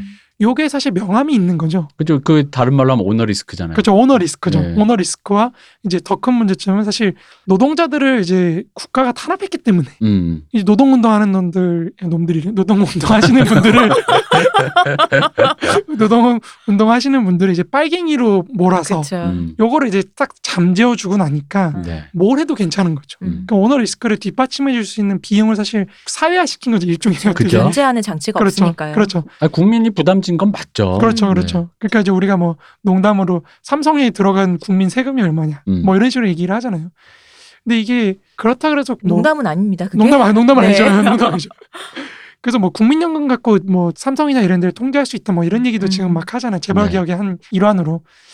아 근데 요게 이제 가- 지금 문제가 되는 게 저는 그거라면 이 재벌하고의 관계를 도대체 어떻게 설정할 것인가라는 음. 문제인데 이거는 사실 선진국들도 답이 없습니다. 네. 그러니까 왜냐하면 스웨덴 삼인주의가 무너지는 가장 큰 계기가 옛날에 제가 한번 말씀드렸지만 사민당이 항복했거든요. 재벌한테. 음, 음. 맞아요. 그럼 우리 다 외국으로 옮길 거야. 어, 외국으로 옮길 거야라 그랬을 때 이거는 더 이상 저항할 수가 없거든요. 그 지금 미국에서도 지금 월가에서 나오는 얘기가 그 이제 잡스 같은 그런 카리스마적인 지휘자가 이제 없고 나서 애플이나 이제 이런 그런 재무제표 얘기에서 나오는 얘기가 그거였어요. 그러니까 주주 자본주의가 주주한테 어쨌든 간에 나라는 사람을 증명해야 되다 음. 보니까 이게 quality의 문제, 흔히 말하는 음. 잡스가 우리 계획 세웠잖아요. 이렇게 로드맵 있었잖아요. 그런 것처럼 그러니까 왜? 이번 분기는 내가 좀 공부하는 해야. 근데 그것 때문에 다음 분기에 터질 거야. 이게 약간 이런 거에 대한 음. 납득이 거의 안 되고 어쨌든 실적과 재무제표로만 평가가 되다 보니까 음. 그러다 보니까 왜 뭐 그런 거 있잖아요. 뭐 우리 방금 이제 애플 얘기했다 그러면 아 애플을 새롭게 뭔가 더 실, 하려면 시간도 필요하고 그러려 보면 이번 분기는 조금 지난번에 만든 아이폰 그냥 팔다 보니까 좀더 배당금이 적을 텐데. 조금 적을 수 있는데 어. 근데 이제 그게 그러면 안 되니까 아이폰을 어쨌든 바, 바꾼 건 없는데 아이폰 27이야 이러고 내놨어. 왜냐면 실적은 내야 되니까. 어쨌든 갑자기 이어폰이 없어지고 어. 어, 그쵸. 근데 새 모델이라고 하면 어쨌든 살 거니까 그래서 단기간에 는 실적은 오르겠지만 어쨌든 이게 뭐 그 흔히 말뭐 장기적인 기술 혁신이나 그죠. 이런 개발 같은 게 안 되는 거죠. 그래서 주주 자본주의의 단점 중에도 그런 얘기를 꼽거든요. 그러니까 그렇죠. 실적 위주로만 자꾸 보니까 기업의 어떤 내부적인 그런 쇄신이라든가 리노베이션 뭐 여러 가지가 이게 뭐가 안 이루어진다. 그렇죠. 그러면서 재벌의 또 얘기가 그렇죠. 나오면 회귀된단 그렇죠. 말이죠. 재벌은 또 내가 책임진다고 밀고 음. 나가는 거잖아요. 근데 우리가 알지만 잡스가 과연 앞에 우리 푸코 얘기도 했지만 과연 잡스가 존경할 만한 인물인가? 업종 그렇죠. 말고 업종 그렇죠. 말고. 딸에 대한 어떤 그런 거, 어, 자식한테 어. 뭐 그런 것도 있고 음. 또 유- 약간 유사 과학 같은 거 신봉했죠. 음, 네. 맞아요. 그건, 그건 조금 이해줘야 돼요. 사람 몸이 많이 아프면. 마지막에 근데 좀 어. 웃기잖아요. 이게 과학의 어떤 우리나라 기업의 그러니까 한국 전 세계 기업의 최선진에 있는 사람이 약간 좀 그걸로 간다는 건. 근데 뭐 우리나라도 백약이 무효하니. 그렇죠. 네. 근데 뭐 우리나라도 근데 재벌들이 사실 거기 가서 한다고 하잖아요. 네. 그 무당한테 가서 네. 마음이 아프면 가는 거. 네. 음. 아프니까. 뭐라도 붙잡아야죠. 네. 뭐 그렇죠. 뭐 이해합니다. 그러나 잡, 잡 어쨌든 잡스가 그렇다. 그러다 보니까 요 둘 사이를 근데 이제 좌파들이 공격을 하는 게 자꾸 재벌만 재벌의 그 오너 1인 그것만 공격하다 보니까 사실 우리가 우리도 어느 정도는 그러니까 좌파도 무언가 대안 어떤 문제점에 대해서 무언가를 보완 뭐 이런 것들에 대해서 좀 얘기를 해봐야 되지 않겠냐라는 맞습니다. 의미에서 좀 음. 말씀드리는 거예요. 그러니까 이게 결국의 핵심은 기업 집단을 어떻게 형성할 수 있는가라는 문제거든요. 네. 그러니까 기업 집단을 잘 형성해서 이게 자본이나 이런 게 잘 원활하게 순환하면서 어쨌든 현대사업은 기업 집단으로 대기업 체제로 움직이는 시스템이기 때문에 네. 이 대기업 시스템을 주주 자본주의적인 걸로 할 수도 있고 음. 법인 자본주의 형태로 할 수도 있고 일본이나 이런 것처럼 뭐 여러 가지 유형이 있는데 한국의 재벌 유형은 사실 굉장히 인격적인 게 차지하는 비중이 크다는 거죠. 음. 그만큼 사실 결단이 빨라서 세계 시장에서 일본 기업을 압도할 수도 있었던 것도 있지만 반대로 이제 우리 이재용 회장님을 보면 약간 약간 불안한 게 있잖아요 우리가 이건희처럼 잘할까라는 그런 오너리스크가 굉장히 크게 작동한다는 거죠. 네. 근데 문제는 그럼 우리가 이거를 어떻게 바꿀 건가 하는 문제인데 저는 이재용 회장님 믿습니다. 전 알고 있어요. 곧 될 거예요. 안날람 들으시죠? 요게 사실 박- 박근혜가 문제가 됐던 게 요 지점이죠. 음. 그러니까 여기서 국가와 재벌 간 기업 집단 간의 관계를 어떻게 설정할 거냐라는 문제에서 음. 우리 박근혜 영애님은 네. 아버지와 같은 그쵸. 그런 형태를 계속해서 재생산하려고 했다는 음. 거죠. 그죠. 그 사실 문재인 대통령도 사실은 저는 그런 멘탈리티에선 좀 비슷한 측면이 있다고 생각해요. 아 근데 뭐 그죠 이걸 이걸 또 오해하시면 안 됩니다. 문재인 대통령이 뭐 이게 적폐다 이 얘기가 아, 아니라 그 얘기가 아니라 한국의 재벌 구조가 그렇게 돼 있기 때문에 재벌과 안 만날 수가 없어요. 그래서 그렇죠. 왜 재벌이랑 사진 찍었다고 이렇게 그 문재인 대통령이 왜 그런 거 있잖아요. 노동자 편인 줄 알았는데 음. 노무현 아. 때도 그렇고 노동자 편인 줄 알았더니 제 대통령 되자마자 이재용과 만나 뭐 사진을 찍으면 웃고. 그 노동자의 적 뭐 이런 거 이런 담론밖에 없어서 지금 제가 이런 질문을 드린 겁니다. 그렇죠. 네. 그러니까 재벌의 효율성하고 그걸 가, 그러니까 이게 양면적인 거기 때문에 재벌의 효율성을 가져가고 싶으면 그 정도는 포기를 해야 되는 거예요, 사실은. 음. 비용이라고 생각하든지 네. 장하준 선생님 말씀하시는 것처럼 음, 이걸 진짜 바꾸고 싶으면은 이 효율성인 걸 좀 줄이든지. 네. 그러니까 요게 돼야 되는데 음, 요두 개 다 안 되는 거죠, 사실은. 어느 것도 인정을 못 하니까 이제 자꾸 재벌 해체, 뭐 재벌 타파 이런 얘기 하는데 실제로 한국에서 한국 시장에서 재벌이 시장 지배력이라고 할때 그러니까 매출이나 이런 걸 따져보면은 시장 지배력이 그렇게 크지가 않아요, 생각보다. 아, 그러니까 그래요? 오히려 비교사적으로 봤을 때는 스웨덴이나 이런 데가 훨씬 크거든요. 음. 오히려 우리가 사회 복, 복지가 굉장히 잘 돼 있는 복지국가나 유럽이나 이런 데가 기업의 지배력이 훨씬 크고 음. 한국은 사실 그러니까 저는 이게 좀 그렇게 하는데 좀 속되게 말하면 재벌은 미국 시장을 주로 생각을 하지 음. 한국 시장에는 그렇게 크게 관심이 없거든요. 이 정도 컸으면 그럴만하죠. 우리 시장이 좁으니까. 그렇죠. 그러니까 미국에서도 사실 혁신하는 그러니까 그 나라 순위별로 미국 시장에서 특허를 내는 순위, 순위를 따져보면은 한국이 4위인가 5위인가 그렇거든요. 그러니까 굉장히 높은 순위죠. 네. 근데 여기서 대기업이 특허를 내는 게 거의 90% 80%예요. 음. 그러니까 우리는 대기업이 아니면 기술 혁신을 할 수 있는 시스템이 거의 없는 게 현실이거든요. 그래서 네 우리가 하자는 거 아닙니까 했더니 왓챠의 조조소라는 드라마가 올라와 있더군요. 그걸 봤더니 불가능한 것 같아요. 근데 이게 왜냐면 시스템이 박정희 시스템이 지금도 지속돼서 그래요. 그러니까 우리나라 헌법이나 이런 것도 네. 바꿔야 된다고 계속 얘기를 하는 게 뭐냐면 그러니까 2017년에 문재인 정부 때 바꿨으면 좀 좋았을 지점이 그런 지점인데 그러니까 우리나라 모든 시스템이 수출 중심으로 이제 수출 대기업 중심으로 재편돼 있다 보니까 음. 대기업들은 사실 과학 기술이나 이런 거 지원을 받을 필요가 없거든요. 음. 이미 내가 돈 벌어서 잘하고 있어. 네. 난 미국에서 5등, 6등 할 정도로 특허를 많이 내. 근데도 국가는 거기다 계속 지원을 줘요. 음. 그러니까 재벌, 그러니까 대기업 다니시는 분들 말씀 들어보면 이해를 못 하는 거예요. 왜제 대기업을 도와줘야 되지? 이 돈 우리 받아봐야 별 의미가 없는데. 그러니까 정작 필요한 중소기업이나 이런 데는 돈이 안 들어가는 거죠. 지원이 안 되고 기초학술 분야나 이런 데도 돈이 안 되고. 그러니까 사실 점점 가면 갈수록 점점 더 재벌에 의존하는 경향은 커지고 음. 제가 항상 얘기하는 거 소경영에서 대경영으로 커야 되는데 네. 소경영 자체도 해체가 되고 있고 음. 대경영으로 나오는 건 없고 이러다 보니까 지금 대만이 굉장히 대단한 거는 대기업을 만들고 있다는 거죠. 네, 그렇죠. 그러니까 이런 걸 보면 사실 국가가 만들고자 하면 만들 수 있다고 저는 생각해요. 음. 그런 시스템 근데 국가가 그런 식으로 하게 되는 게 요즘 정서에 안 맞는 거죠. 네. 그러니까 요게 그 시점인 거죠. 네. 그러니까 이 당시에 재벌 만든 것처럼 그러니까 이, 이, 이 당시 이승만하고 기업들의 관계도 우정원 박사 연구가 의미하는 바가 이게 정말 비합리적인 거였나 음. 요거거든요. 그러니까 그 비합리성이 사실은 사회 전체에서 합리성을 가져온다는 거예요. 음. 그러니까 우리가 그거를 비용이라고 생각하고 지출할 수 있다면 사회가 다시 돌아가는데 별 무리가 없는데 요거를 이제 비합리로만 본다면 음. 사실 1950년대 어떤 기업 집단이 형성되고 그 1960년대 대질주를 예비할 수 있는 조건이 없- 만들어질 수가 없었다는 거죠. 그러니까 이제 그런 차원에서 이 이승만의 어떤 재벌 형성 과정을 봐야 되는데 이게 사실 어려워요. 왜냐면 우리 계속 얘- 얘기하죠. 소경영에서 대경영으로 가야 되는데 소경영이 잘하는 게 없어요, 한국이. 음. 그러니까 대기업이 먼저 만들고 음. 그 밑에다가 이제 중소기업들한테 하청을 주면서 발전한 시스템이다 네. 보니까 이게 만약에 자생적으로 대기업으로 갈 수 있는 시스템을 만든다? 이건 정말 한국 사회에서 굉장히 혁신적인, 획기적인 업적이 될 거라고 저는 개인적으로 생각을 합니다. 근데 중소기업에서 굉장히 이렇게 혁신 적인 뭔가를 획기적인 만들었는데 대기업에 채가는 경우가 거의 어, 그렇죠. 그런 것도 많죠. 빈번하잖아요. 많죠. 굉장히 그러니까 심각하죠. 커질 수가 없는 거죠.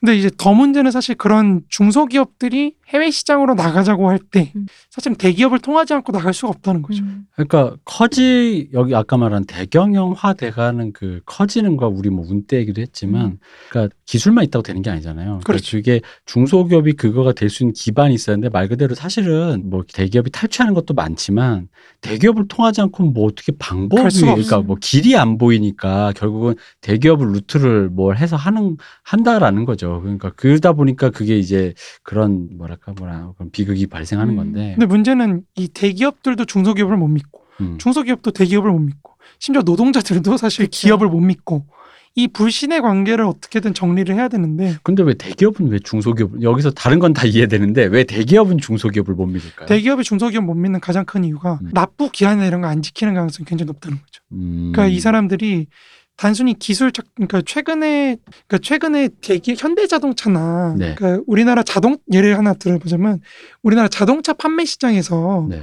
100% 온라인 매체로 하는 회사가 있어요. 음. 어. 자동차 판매를. 네. 그러니까 오프라인 매장에서 자동차를 안 파는 회사들이 있어요. 음. 어디냐면 대표적으로 테슬라 그렇습니다. 네. 근데 우리나라 국내 대기업들이 사실 그걸 하고 싶어해요. 음. 그 영업소가 다 비용이니까. 네, 그러니까 현대자동차가 지금 그걸 하려 그래요. 그래서 음. 개발자를 엄청 모으고 있거든요. 그래서 요즘에 개발자 비용이 뭐 고연봉이다 이런 얘기가 계속 나오는 게 이 현대자동차도 그렇고 삼성도 그렇고 LG도 그렇고 지금 난리가 났어요. 그런 거를 시스템을 특히 전기자동차로 바꾸면서 네. 시스템을 이 완전히 온라인 100%로 하려고 하는데 여기서 이제 문제가 되는 게 뭐냐면요. 오프라인 매장 딜러들이 그쵸. 음. 이 딜러들이 당연히 자기 일자리를 잃어버리는 거잖아요. 네. 그죠? 그래서 이 사람들 노조가 또 있대요. 또 음. 뭐 이해 관계를 대표하는 단체가 또 있다고 하더라고요. 요 단체가 그 압박을 해가지고 온라인 100%로 바뀌는 걸 못하게 막고 있어요. 음. 음. 지금 그 상황이거든요. 그러니까 네. 회장 입장에서 사실 둘 다 내 거거든. 음. 그쵸. 둘다 내 거고 어. 내 비용을 줄이는 게 핵심인데 음. 그게 안 되니까 사실은 계속 이 사람들을 쓸 수밖에 없는. 그래서 어떻게 바뀌냐면 개발자들 그렇게 많이 데려다 놓고 뭐 하냐면요. 오프라인 매장에 연결시켜주는 프로그램 짜고 있어요. 음. 아. 그러니까 내가 주문을 하면 어디 오프라인으로 가서 받으시오. 음. 요 이러다 보니까 현대자동차가 지금 고민이 되게 많다고 하더라고요. 음. 비슷하게 사실 중소기업들도 마찬가지니까 그러니까 비용의 문제를 처리를 한다 그럴 때 어떤 기술력이라든지 납부라든지 이런 신뢰성이 담보가 안 되는 것도 있지만 음. 이 사람 그러니까 기업 대기업 입장에서 시장의 변화에 대해서 바뀌려고 할때 음. 이게 빨빨 바뀌지 못하게 한다는 거죠. 내부적인 정치 음. 문제나 음, 어, 이런 예. 걸로 네. 바뀌면서 이 효율성이 잘 안 된다는 거죠. 이게 고용된 사람들이라도 그러니까 경영자와 고용자가 각자 서로의 밥그릇 싸움을 하게 되니까요. 근데 우리가 그렇다고 해서 역시 노조가 문제야. 그러니까 이런 식으로 얘기하면 또 안 되는 그쵸. 거죠. 그 사람들도 사실은 소비를 해줘야 전체 한국 경제가 음. 움직이는 거기 네. 때문에 이게 문재인 대통령께서 하셨던 그 소득주도 성장론이 그 소득주도 성장론이라는 것 자체가 사실 형용 모순이에요. 왜냐면 소- 소득 증대라는 게 사실 성장이라는 것 자체가 소득이 증가한다는 의미 때문에 소득 주도 소득 증가라는 거기 때문에 사실 말이 무슨 말인지 모르는 거예요. 그러니까 원래는 임금 주도 이제 네. 소득 성장인데 임금 주도 성장론이라 그랬을 때 이게 핵심이 뭐냐면은 모든 기- 모든 국가들이 수요를 증대시키는 방향으로 이제 임금을 올린다든지 이런 식으로 가면은 음. 임금을 옮길- 높여가지고 이런 식으로 가면은 결국엔 총수요가 증대해서 경제가 올라간다는 네. 그런 논리거든요. 근데 이게 사실은 어렵잖아요. 왜냐면 한 그쵸. 명이 거기서 딱 한 국가만 수출 위주로 하면서 이제 나는 이윤을 높이는 방향으로 가겠어. 음. 라고 하면은 사실 전체는 무너지거든요. 음. 그러니까 이런 문제가 이제 현실에서 나타나는 계속 나타나는 거죠. 아, 어렵네요. 그러니까 그 재벌 얘기가 이, 이 부분에서 이제 우리가 비판적으로 보는 게 늘 욕이니까 재벌 욕이니까 그러다 보니까 이 부분 얘기하면서 또 들으시면서 이 나쁜 놈들 이렇게 들으실까봐 그냥 이렇게 건조하게 들어주셨으면 해서 여쭤봤습니다. 그러니까 재벌을 우리가 부정적으로 보는 가장 큰 이유는 특히 좌파 쪽에서는 이 옛날 80년대에 특히 어떤 매판 자본, 음. 음. 매판 자본론 뭐 이제, 그런 담론들로 많이 이어지는데 어 지금은 사실 거의 그거 아닌가 그냥 착취 쪽으로 이제 거의 고정시켜 놓고 그러니까 한마디로 네가 왜 그렇게까지 많이 가져가냐 그러니까 이게 문제가 분배 문제잖아요. 그러니까 음, 사실 임금도 우리가 중소기업 이제 대기업, 중소기업 이제 뭐 중견기업 이런 식으로 나눠져 있지만 제가 옛날에 한번 말씀드린 것 같아요. 우리나라 그 대기업 매출 수입과 네. 뭐 중견기업 매출 그리고 중소기업 매출 그리고 노동자 임금 이렇게 어느 대기업인지 중소기업인지 네. 딱 보면은 정확하게 일치합니다. 네. 그러니까 대기업이 100이면 매출이 100이면 매출 100이고 뭐 임금 100이라고 쳤을 때 음. 중견기업 한 50. 그럼 음. 얘네도 임금도 50. 그쵸. 중소기업 한 매출 30, 음. 30%밖에 안 된다. 그러면 임금도 30. 맞아요. 이런 식으로 되기 때문에 문제는 사실은 이게 뭐 임금을 불평등을 줄인다는 게 핵심보다는 중소기업들이 커지면 되거든요. 계속 음. 음. 커지면 그만큼 줄 수 있으면 되는데 네. 이제 그게 안 되는 게 더 문제이지 이거를 대기업이 착취해서 그렇다고 하기에는 아까 말씀드렸다시피 이제 시장 지배력이나 이런 게 좀 그렇게 높은 비중이 음. 아니기 때문에 그래서 계속 딸려 나오는 게, 그러니까 아, 100을 벌었잖냐. 근데 너가 한 70까지 가고 나 30 주는 게 싫다 이거지. 음 그렇죠. 너가 한 60까지 가고 내가 50까지 가면 인정. 막 약간 이런 느낌의 분배 문제가 약간 그렇게 그런 식으로 돌아간다는 거예요. 그러니까 사- 이게 네. 하청이 하청이 하청이 되다 보니까 왜 맨 마지막에 하청받는 사람이 음. 이렇게 적게 받는가? 음. 요게 문제가 되는 거죠. 좀 재벌 해체 논리도 저는 그렇게 들렸거든요. 그러니까 오너의 임금이 그러니까 그냥 그냥 월급 문제예요. 그냥 왜 이렇게 많이 받냐? 좀 적게 받아. 너도 그냥 한 연봉 1억 정도로 쇼부 봅시다. 어, 어, 뭐 이런 거 있잖아요. 그냥 평균 그쵸. 임금에 수렴하자. 뭐 이런 거. 근데 지금 이게 우리가 굉장히 고민해야 되는 지점이 뭐냐면은 지금 자본주의 발달이 네. 굉장히 과도기적인 측면이 있다는 거예요. 무슨 말씀이냐면은 주주 자본주의도 그렇고 법인 자본주의 어째 뭐가 됐든지 간에 음. 이게 포드주의가 무너진 다음에 이걸 대체할 시스템이 지금 없어요. 음. 어떤 보편화된 시스템이 없는 그냥 이거를 그래서 뭉뚱그려서 그냥 포스트 포드주의 시대라고 하는 건데 이게 그러니까 역사적으로 대기업이라는 시스템이 더 이상 유효하지 않는 상황이 됐을 때 음. 우리가 어떻게 해야 되냐가 제일 문제가 된다는 거죠. 그러니까 그러니까 대량 생산, 대량 소비 시대가 지나고 난 그렇죠. 후에 지금 우리 그러니까 제일 큰 문제 요즘에 한국은 아직 안 그런데 미국은 요즘에 문제가 되는 게 뭐냐면은 노동자 그러니까 정말 열심히 일해요 이 사람들이 음. 미국 사람들이 그러니까 우리 한국 사람들 뭐 일 많이 일 많이 한다고 하는데 그 사람이 정말 일 많이 하거든요. 음. 하루 18시간 일, 일 중독이에요. 하루 종일 일해요. 정말. 집에서도 일하고 뭐 이러는데 그러니까 무슨 말이냐면 더 이상 자본이 갈 데가 없으니까 노동자 자체가 자본화되는 경향이 나타난다는 거죠. 음. 음. 나를 자본하고 일치시키는. 음. 네. 그리고 심지어 노동자들 옛날에는 제가 말씀드린 노동이라는 걸 객관적으로 평가하는 게 굉장히 힘들었는데 요즘은 객관적으로 평가가 된다는 거죠. 음. 얘가 전에 회사에서 얼마를 냈고 뭐 이런 것들이 음. 점점 수치화가 많이 되면서 말해 노동력이라는 상품이 객관화가 가능해지는 시대가 이제 된 거예요. 네. 그러다 보니까 점점 더 힘들어지는 시대가 오는 거죠. 그렇죠. 음.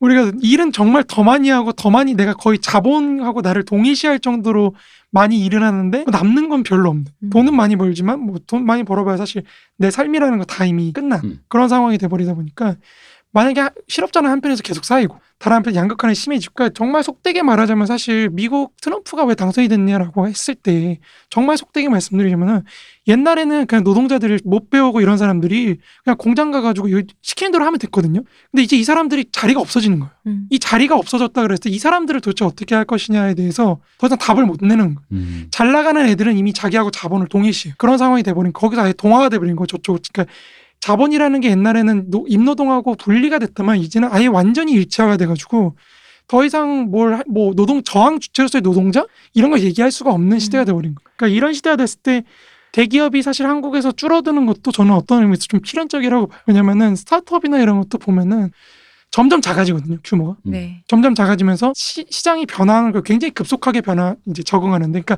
혁신이 빨라지고 노동 시간이 길어지고 이런 거 좋, 좋은데 그러다 보니까 사람 삶이 이게 사는 게 아닌 거죠. 그렇죠. 그러니까 우리가 이렇게 됐을 때 과연 기존의 노조 대규모 노조에 입각한 대기업 시스템이라는 게 더 이상 지속될 수 없게 됐을 때 이 상황에서 우리가 뭘 할 수 있느냐라는 게 지금 제일 큰 문제가 됩니다. 특히 한국은 이 대기업의 수출이 한국 경제 거의 대부분을 차지하는 이 시점에서 음. 더 이상 미래가 안 보이는 시점이 아닐까. 그래서 그 대기업 재벌 어떻게 형성됐나요? 아니요, 그렇죠. 네. 그 얘기로 들어가죠. 네. 그러니까 이게 이제 1961년도를 기준으로 보면은 당시 10대 재벌이었던 삼성, 삼호, 개풍, 대한, 럭키, 동양, 극동 그리고 한국유리, 독립, 태창 중에서 귀속재산을 양도받지 못한 기업은 개풍, 럭키, 럭키가 이제 금성이죠. 네. 네. 그리고 한국유리 등 세 개 회사밖에 없는 거예요.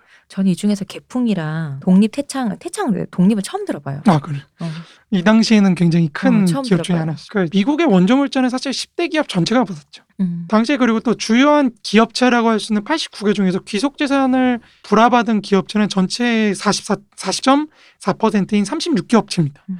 그러니까 이 한국 재벌의 형성에 관해서 이한구 교수의 이제 한국 재벌사라는 책이 있는데요. 네. 절판됐습니다. 네. 저는 아쉽지만 이제 자 어디가 반성해야 됩니까? 기봉 출판사 발행. 각상하십시오. 네. 네.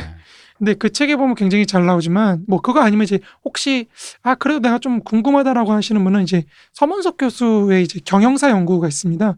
그러니까 한국 경영사학회에서 내는 경영사 연구라는 잡지에서 서문석 교수가 내는 논문을 보시면은 이제 귀속 재산이 한국 재벌 형성에 얼마나 영향을 미쳤는가라는 음. 주제로 있는데 그 부분의 연구에 따르면 사실상 재벌의 모체는 거의 귀속 기업체인 거죠. 음. 음. 그러니까 귀속 기업체가 거의 이제 일종의 달러박스 역할을 합니다. 네. 그래서 이, 대, 이 기업 이제 귀속 재산에 기반해서 한국의 재벌이 형성됐다 이렇게 보시면 되는데 이제 유형은 여러 가지 있죠. 그러니까 귀속 재산을 귀속 사업체를 내가 불화를 받아서 요거를 잘 운영해서 계열사를 만드는 유형이 있겠고 음.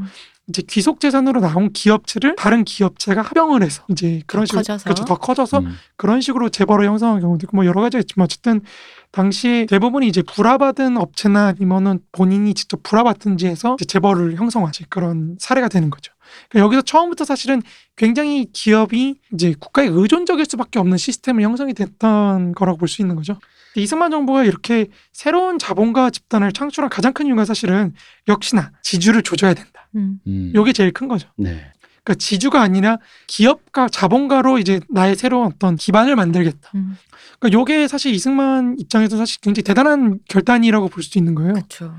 이게 오도널 같은 사람이 사실 말할 때 우리가 수입 대체화 전략을 쓴다고 하잖아요. 그러니까, 네. 그러니까 우리가 한국 경제사에서 크게 보면 이승만을 수입 대체화 전략을 쓴 쪽으로 보고 이제 박정희를 수출 이제 지향적으로 한 걸로 보는데 보통 수입 대체화를 하는 이유가 뭐냐면은 대기업과 중소기업의 대립이라고 할 때 중소기업의 편을 들어주는 거예요. 그러니까 음. 중소기업과 그 중소기업 기반에 있는 대중, 이제 대중들의 어떤 소비나 이런 걸 중소기업을 통해서 보장을 해주면서 수출 중심의 대기업이나 이런 어떤 뭐랄까 해외와 연결돼 있는 산업을 희생시키는 거거든요. 그런 점에서 사실은 이 수출 지향적인 어떤 정책이라는 건 기본적으로 민중주의적인 측면이 있을 수밖에 없어요. 음. 대중들을 선동해서 중소 민중의 어떤 복리를 위해서 내가 저 수출 기업들이나 이런 걸 조진다. 뭐 이런 건데 한국은 앞서 말씀드렸다시피 이미 대중들을 다 잘라버렸거든요. 네. 다 잘라버린 상태에서 수입 대체화를 하다 보니까 기존의 수입 대체화 이론하고는 좀 다른 맥락에서 수입 대체화를 했던 거죠. 음. 그러니까 여기서의 수입 대체화는 사실은 수출 지향으로 나아가기 위한 기반을 창출하는 거로서의 수출 지향 수입 대체였다는 거죠. 그러니까 그런 맥락에서 좀 차이가 큽니다. 그러니까 계급이라든지 대중이 개입하지 않는 방향으로 수입 대체화가 이루어졌다는 측면에서 굉장히 재밌는 측면이 있다는 거죠. 요걸 조금만 자세히 설명해 주. 예를 들어 뭐 그러니까 우리 갑 그 실제 물품으로 조금 설명 될까요? 어, 예를 들어서- 칫솔이나 뭐 가발. 어, 그렇죠. 그러니까 예를 들어서 우리가 수입 대체화라 그럴 때 보통 수입 대체의 기본적인 목적이라는 거는 달러를 줄이는 겁니다. 뭐. 네. 그러니까 외화를 우리가 갖고 있기. 어 갖고 있 그러니까 어, 외국으로부터 이제 물품을 수입을 하잖아요. 네. 그러니까 물품을 수입하면 당연히 외화로 달러를 지불을 해줘야 되는데 네. 이거 나가는 거를 사실 줄이려면은 음. 수입을 줄여야 되거든요. 네. 그렇죠. 그러니까 이제 수입을 수입 물품을 대체화하는 전략을 쓰는 건데 국산화다. 그렇죠. 그쵸. 국산화하는 걸 쓰는 건데 그런 의미에서 사실 민간이 해외 시장에 의존할 수밖에 없는 소비재들 음. 이런 걸 이제 국산 물품으로 음. 대체하고자 하는 거죠. 아, 그럼 그럼 이제 칫솔이나 그렇죠. 칫솔이나 아니면 뭐, 이제 먹을 것 특히 먹을 거. 식량. 음. 그러니까 이게 왜 왜 민중주의적일 수밖에 없냐면은 농업 그러니까 우리나라에서 나는 물품, 음, 농산물이나 원자재나 이런 걸 가공을 해서 음. 이제 우리가 사용하자. 음. 쌀빵. 그렇죠. 쌀빵 뭐 어. 그런 거. 그러니까 여기서 제일 핵심적인 게 사실 수입 대체화를 할 수 있는 나라들은 대부분 이미 해외 달러를 살 수 있는 음. 어떤 물품 전략 자원을 가진 나라들이 주요하게 합니다. 음. 그러니까 예를 들어서 칠레 같은 나라들. 네. 칠레는 이제 구리를 수출하거든요. 음. 구리를 와인 아니었어요? 와인 아닙니다. 이게 사람들이 칠레 하면 포도, 어, 와인. 소고기. 어 소고기 이걸로 먹고 사는 나라 아니냐는데 사실 그 칠레 핵심은 구리입니다. 음. 칠레도 그 나라를 관통해서 엄청나게 큰 산맥이 있으니까요. 그렇죠. 안데스 산맥이나 네. 이런 게 있다 보니까 그 구리를 굉장히 많이 수출하는데 음. 구리를 제일 많이 쓰는 나라 중에 하나가 이제 중국인 거죠. 음. 중국이 이제 우리 한국도 많이 씁니다. 왜냐면 제조업 할때 네. 이제 핸드폰이나 이런 게 들어가다 보니까 이제 그 구리를 많이 쓴다. 아무튼 예를 들어 이제 칠레 같은 나라 그런 구리 그러니까 구리를 팔면은 외화를 벌 수 있거든요. 달러를. 네. 그래서 나가는 것만 줄이면 되는 거예요. 음. 음. 그러니까 국내 어떤 농민들이나 이런 걸 묶어가지고 하나의 민중주의적인 시스템을 만드는 거죠. 음, 충분히 돈벌이 수단이 있다. 그렇죠. 음. 그럼 이제 농민들한테도 수입원을 줄 수 있는 거고 음. 도시 사람들한테도 수입원을 줄 수가 있는 거예요. 네. 우리가 굳이 외부에서 수입하지 음. 않고도 국내 구매력이나 이런 걸 증진을 시켜서 산업을 육성을 시켜가지고 이제 달러를 안 뺏길 수 있다. 음. 수입 대체 자립적인 경제를 만들 수 있다. 이런 게 되는 건데 이제 한국은 사실 일단 300산업으로 그런 게 다 쓸려 나갔고 네. 음. 뭐 우리나라 밀 사실 거의 멀쩡했잖아요. 네. 요즘에 다시 부활하고 있다지만 일단 한번 싹 쓸려 나갔고 또 한국은 팔 게 그렇게 없습니다. 생각보다 이제 우리 한국은 이미 수입 대체화를 할 때 사실 국가 정책 자체가 그런 방향이 아니었던 거죠. 음. 그러니까 국내에서 사실 뭐 생산해 가지고 이걸 수입 대체화를 한다? 요거 할 상황이 아니, 아니었습니다. 한백산업 자체가 설탕이랑 밀이랑 면포잖아요. 그렇죠. 근데 우리는 아까 말씀 면- 밀을 엄청 싸게 들였고 면포도 진짜 거의 뭐 공짜로 공- 공짜로, 풀었다면서요. 그렇죠, 그렇죠. 설탕은 한국에서 나지 않으니. 그렇죠.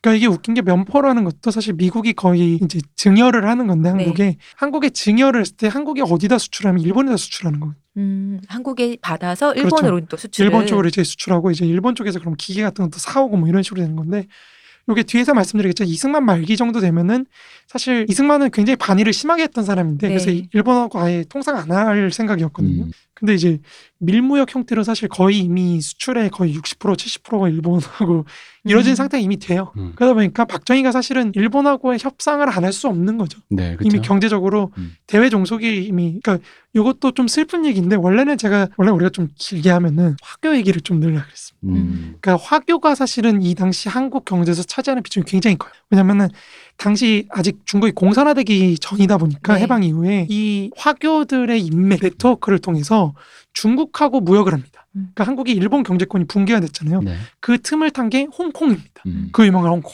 홍콩하고 이제 무역을 해가지고 중매 무역을 해가지고 한국 수출의 60% 70%를 당시 화교 자본 쪽이 이제 담당을 했던 거예요. 음. 근데 요게 이제 50, 40, 1949년 중국이 공산화되기 시작하면서 끝납니다. 네. 끝나고 넘어가면서 다시 일본 쪽으로 방향을 틀기 시작하는 음. 거거든요. 그러니까 만약에 이승 그 이승만 정부 초기에는 화교들이 그래서 굉장히 힘이 좀 있고 이랬는데 음, 활개를 쳤나요? 또 활개를 쳤어요 실제로 네. 본인들이 이제 연합국 음. 승전국의 시민이라는 어떤 자부심도 있었고 이렇게 된 건데 이게 49년 이후로 수출이 꺾이기 시작하면서 음. 수출 수입 무역이 꺾이기 시작하면서 이제 화교들도 몰락하고 음. 화교도 대부분 다 이제 홍콩으로 이주하고 뭐 이러면서 이제 우리나라 화교가 화교가 몰락하는 네. 그런 이제 지금도 이제 짜장면이나 이런 걸로 네. 하시잖아요. 그 그쪽으로 가게 되는 계기가 이제 그런 어떤 국제 정세 변화입니다. 몰락하는 와중에 또 박정희 그럼 기름을 제가 부었겠네요. 그렇죠. 이제 종집으로 찍은 거죠. 네. 박정희. 박정희 이제 그분들 이제 이제 탄압을 많이 했잖아요. 그쵸. 한국이. 네. 이제 그런 쪽으로 가는 거. 어쨌든 이승만의 수입 대체화는 그런 맥락에서 조금 기존의 수입 대체화는 좀 다른 맥락에 있다는 거죠. 음. 라틴 아메리카나 이런 쪽에 수입 대체는 아까 말씀드렸, 말씀드렸다시피 국내 산업이나 어떤 민중을 다 묶어가지고 그러니까 일종의 통일전선이에요. 우리 음. 지금 지금 통일전선을 만들어가지고 그러니까 우리는 뭐가 기반이 없으니까 만약에 우리가 국산을 대, 국산화 말은 산업 대체화를 시작하면 수출하는 수출로 먹고 사는 게 지금 저 태반이라고 저는 생각하다 보니 음. 그거를 그냥 못 살게 막 고사시켜 버리는 것 같은 느낌이 들거든요. 아닌가요? 아, 우리나라가 수입 우리나라가, 예, 예, 어. 그렇죠, 그렇죠. 네. 그래서 우리나라가 수입 그 수입 대체화를 하는 게 그게 성공이 될 수 있느냐라는 지점이 요게 사실 박정희에 대한 평가하고도 얽힙니다. 음. 그러니까 네. 박정희도 박정희도 사실 그 생각을 한 거예요. 그러니까 외화를 줄여야지. 음. 처음에 박정희가 그래서 처음에 하는 게 뭐죠? 기업들 잡아가두고 네. 기업가들 잡아 두 번째가 화폐 기업. 음. 내부에 화교 자본과 음. 이제 자본가들 사채 음. 뭐 이런 게 많을 것이다. 이렇게 생각을 했던 건데 결과 없는 걸로 밝혀졌죠. 음. 한 푼도 없다. 음. 한국은 돈이 정말 없는 나라다. 나- 이게 밝혀져서 이제 박정희가 그래서 이제 왜요? 저기 그 타짜 2시즌인가 3시즌 그 만화책 3편인가 4, 4편 사탄에 보면 그 화폐 계약할 때 얘기가 나와요. 그래서 그 타짜들이 쌓아둔 현금을 들고 아. 아, 어. 근데 그 당시 박정희가 왜 그렇게 생각했냐면 우리가 뒤에서 얘기했지만 음. 이승만 정부 당시에 이제 금융제도를 통해서 사채가 굉장히 활성화됩니다. 네. 음. 그러다 보니까 이 박정희 그걸 본 사람이니까 음. 어 요거 돈 있네. 돈을 집에 둔 사람들이 있을 것이다. 어, 있을 것이다. 요거 어. 끄집어내 가지고 이제 우리가 좀 전문용어로 내자를 동원해서 음. 이제 네, 경제, 당금을 만드는. 네. 경제 개발을 하자 이거였는데 정말 돈이 없구나. 음. 음. 깨닫고 이제 박정희가 굉장히 실망을 하는데 그럼에도 불구하고 박정희가 이제 수입 대체의 욕망을 버리지 않아요. 그러니까 우리는 보통 박정희가 집권기 내내 그냥 수출 이거 한 걸로 생각하는데 네네. 실제로 박정희가 수출 지향에 확신을 하게 된 거는 1971년 선거를 거치, 거치면서입니다. 음. 그러니까 1971년 선거를 거치면서 김대중이 그 내자동원, 네. 민족경제론을 들고 나오잖아요. 그러면서 내자동원 해가지고 뭐 경제를 하자 이랬을 때 그걸 본인이 비판하면서 좀 더 확신을 갖게 됩니다. 음. 그러니까 이제 사실 박정희가 볼 때 이제 김대, 그러니까 박정희 이제 전지적 박정희 시점에서 보자면은 음. 김대중이 굉장히 위험한 사람인 거예요. 음. 경제에 대해서 아무것도 모르고 임마 나도 해봤어. 음. 화폐 기억도 해보고 내가 해봤는데 저게 나라를 망칠 놈이구나. 그냥 이런 거죠. 박정희가 볼 전지적 박정희 시점에서는. 음. 네, 뭐 전지적 박정희 시점으로 그 좀 더 요약하자면 이겁니다. 그렇게 했다간 삼성도 지금의 삼성이 안 나타나고 그런 그런 기업들 다 망하는. 그렇죠. 그래서 이제 박정희도 수입 대체화 정, 정책을 펼치기 위해서 전략 산업들을 설정을 해요. 음. 그러니까 뭐 예를 들어 기계 공업, 경공업에서 뭐 어. 경공업 제품에서 설정을 하는데 음. 그래서 아, 이거를 그랬을 때 가발 뭐네 이런 가발 거. 그런 것도 네. 있고 그래서 이제 옷 만들고 이런 거죠. 섬유. 섬유나 이런 거 이제 수입 대체화를 하려고 이제 물품들을 정리를 하는데 사실 수입 대체화돼서 수익을 낸 음. 그러니까 외부 외부든 내부든 기업이 운영을 해가지고 돈을 번 산업이 하나도 없습니다. 음. 아, 섬유도 실패했나요? 아, 그 외부로만 수출한 거지 음. 내부에서는 사실은 수입 대체화 별 의미가 음. 없어요. 그러니까 이게 슬픈 게 박정희 성적 그러니까 박정희 정부가 경제를 위해서 정책을 펼쳤 펼쳤다고 했을 때 성적표가 사실 처참합니다. 음. 근데 전혀 예상하지 않은 지원하지 않은 분야에서 수출 대박이 터진 거예요. 그것조차 너무 한국인스러워요. 아, 약간 그런 너무 거죠. K적이에요. 약간 그런 거. 그러니까 아까 말씀드린 섬유에서도 이제 우리가 보통 섬유도 이제 일본 쪽에 있는 섬유 산업들이 이전된 것. 그렇죠. 음. 이런 것들은 이제 일본 기업이라는 수요가 있으니까 네. 수출하는 대로 그냥 족족 음. 성공을 거뒀던 거죠. 근데 이제 그런 게 아니라 이제 국내에서 이제 우리 한복을 만들어 봐요. 아, 이런 것들은 이제 뭐 이제 우리 개량 한복 있잖아요. 우리 네. 사람들이 소비할 거. 우리 옛날 선배님들이 좋아하셨다는 그거요. 뭐 그런 그런 거 네. 이제 하려는 게 다 실패하고 음. 뭐 신발도 사실은 이제 외국 공장을 들여와서 한 건 성공했지만 국내에서 이제 아디다스를 몰아내겠다. 뭐 음. 이런 것들은 사실은 실패를 하는 거죠.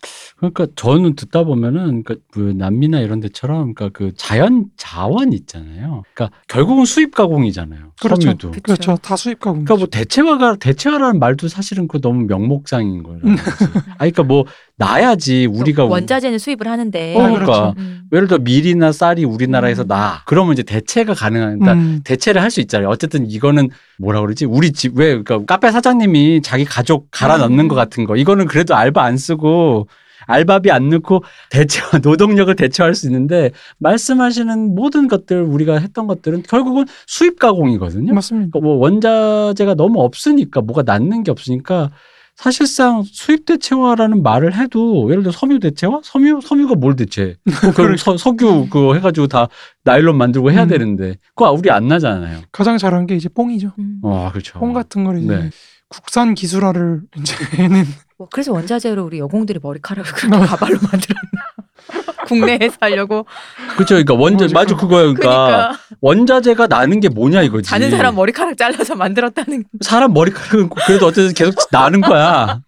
아니 지금 말씀을 들어보니까 수급을 뱉다. 어 수입 대체화 아니 근데 머리카락만 아, 했습니다. 그렇죠. 시킬 게 없어 시킬 게. 그렇죠. 없죠. 음. 네. 이게 그 아까 남미 얘기하니까 확 왔어요. 이게 남미는 뭐, 자원이 어, 많아요. 뒷배가 있다 이거잖아요. 어쨌든 간에 예를 들어 아까 같이 그러니까 우리 야, 저 아들 딸이랑 저기 저기 뭐야 우리 가족 엄마 아빠가 넷이서만 교대로 사교대로만 돌아도 일단 우리 가게가 일어설 때까지 분점 하나 낼 때까지는 버틴다. 근데 우리 집은 어떤 집이냐면 그 가족이 없어 나밖에 없어. 내 머리를 잘라요. 어. 그 내가 24시간 일할 수는 없다 이거지. 근데 조건이 24시간을 사교대로 어, 그러니까 24시간 편의점으로 또 24시간 돌리면 꾸준히 한 3년 하면 대충 2호점 낼 수 있는 돈이 생기는데 내가 24시간 혼자니까 못 하는 거야. 저 집은 4인 가족이라 해. 약간 이런 느낌이에요, 솔직히. 그렇죠. 예. 그리고 이제 여기에 더해서 이제 도움이 됐던 게 미국이 이제 음. 한국에 이제 심지어 미국이 이제 계획표도 세워줘요. 미국 소비가 앞으로 냉장고나 이런 거 음. 그것도 있고 반도체 네. 반도체를 미국 기업들이 얼마나 소비할 것인가 음. 그런 거 예측표를 써가지고 이제 한국한테 그런 거 줍니다. 음. 너네 한번 만들어봐라. 아, 그럼 우리가 알고 있는 그 이건희의 회장님의 그 탁월한 통찰력 이제는 반도체야 하고 갑자기 탁 신, 신점 받은 것처럼 했던 게 아니군요. 그럼요. 그것도 배경이 있는 거죠. 그러니까 음. 이미 60년대, 70년대까지 그게 쌓여온 게 있으니까 그런 반도체 기술이나 이런 거를 계속해서 한국한테 이제 그래서 이제 그 키스트나 이런 그 네. 과학기술 관련된 기구들이 나타나는 게 다 그때의 지점입니다. 음. 이미 그때부터 했고 미국은 원자력 기술도 이제 미국이 이제 그런 식으로 이제 사실 이승만은 약간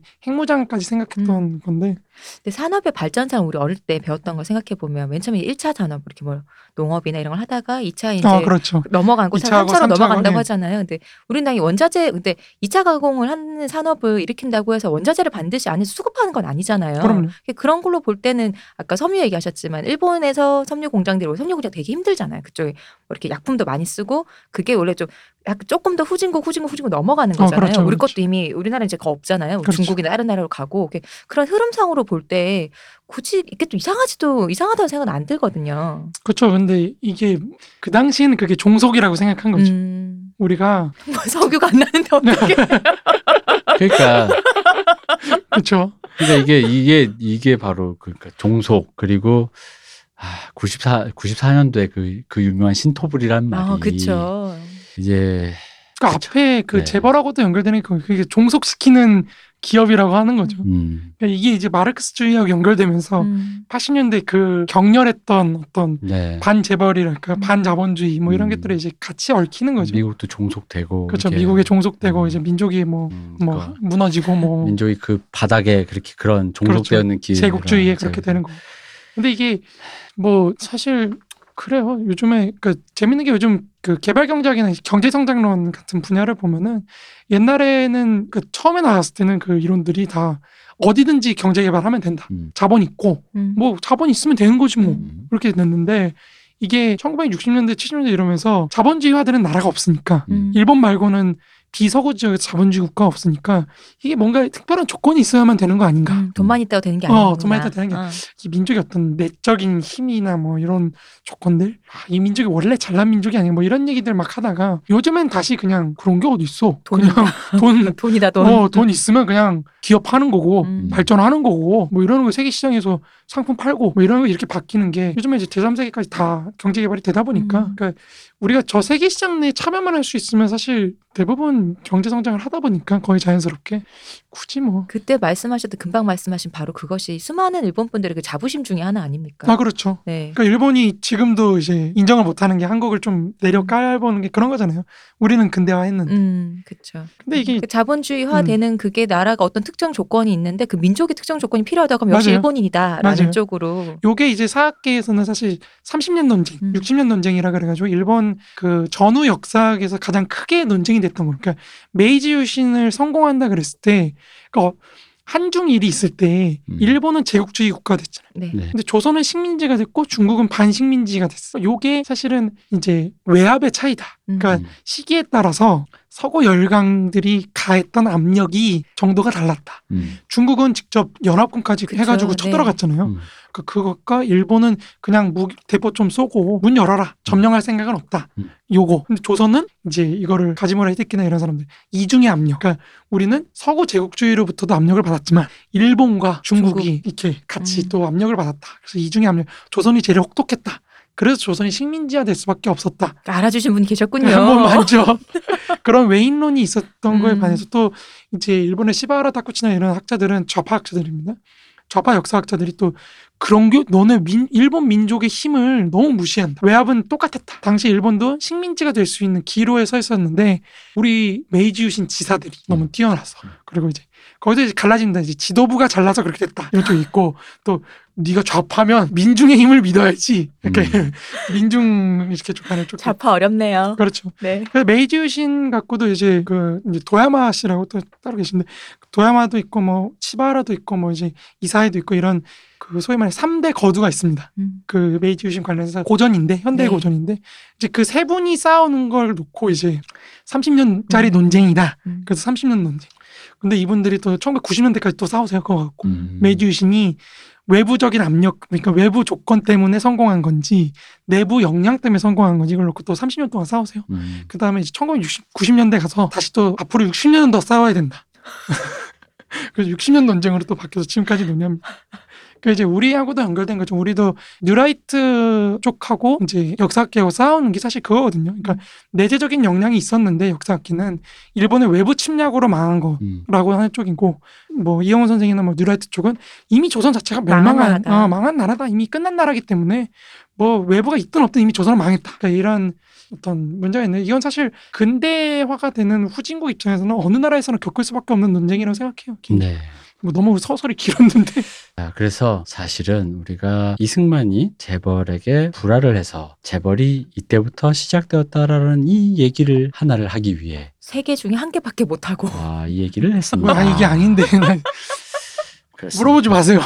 근데 아주 아주 적절한 질문이었다고 생각합니다. 그리고 음, 네 그렇습니다. 어쨌든 재벌에 대한 얘기 때문에 그 저 제 저도 제가 일단 경제를 잘 모르고 그러다 보니까 저랑 제 비슷한 분들이 많을 거라 생각해서 일단 그런 질문들을 좀 드려봤습니다. 재벌은 나쁜 게 아닙니다.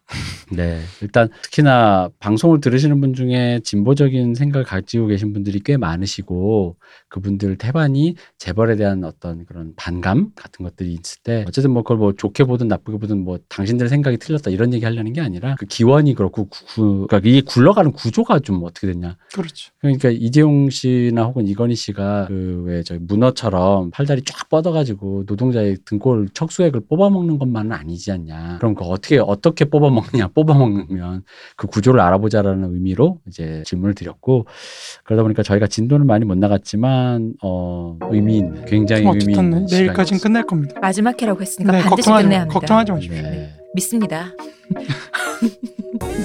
진심이 없는 게 느껴지셨나요? 아니 아니 느껴집니다. 느껴집니다. 고생하셨습니다, 문세님. 네, 고생하셨습니다. 고생하셨어요, 이문 대표님. 음, 뭐라고요? 이근금 대표님. 감사합니다. 감사합니다. 쉬우셨습니다.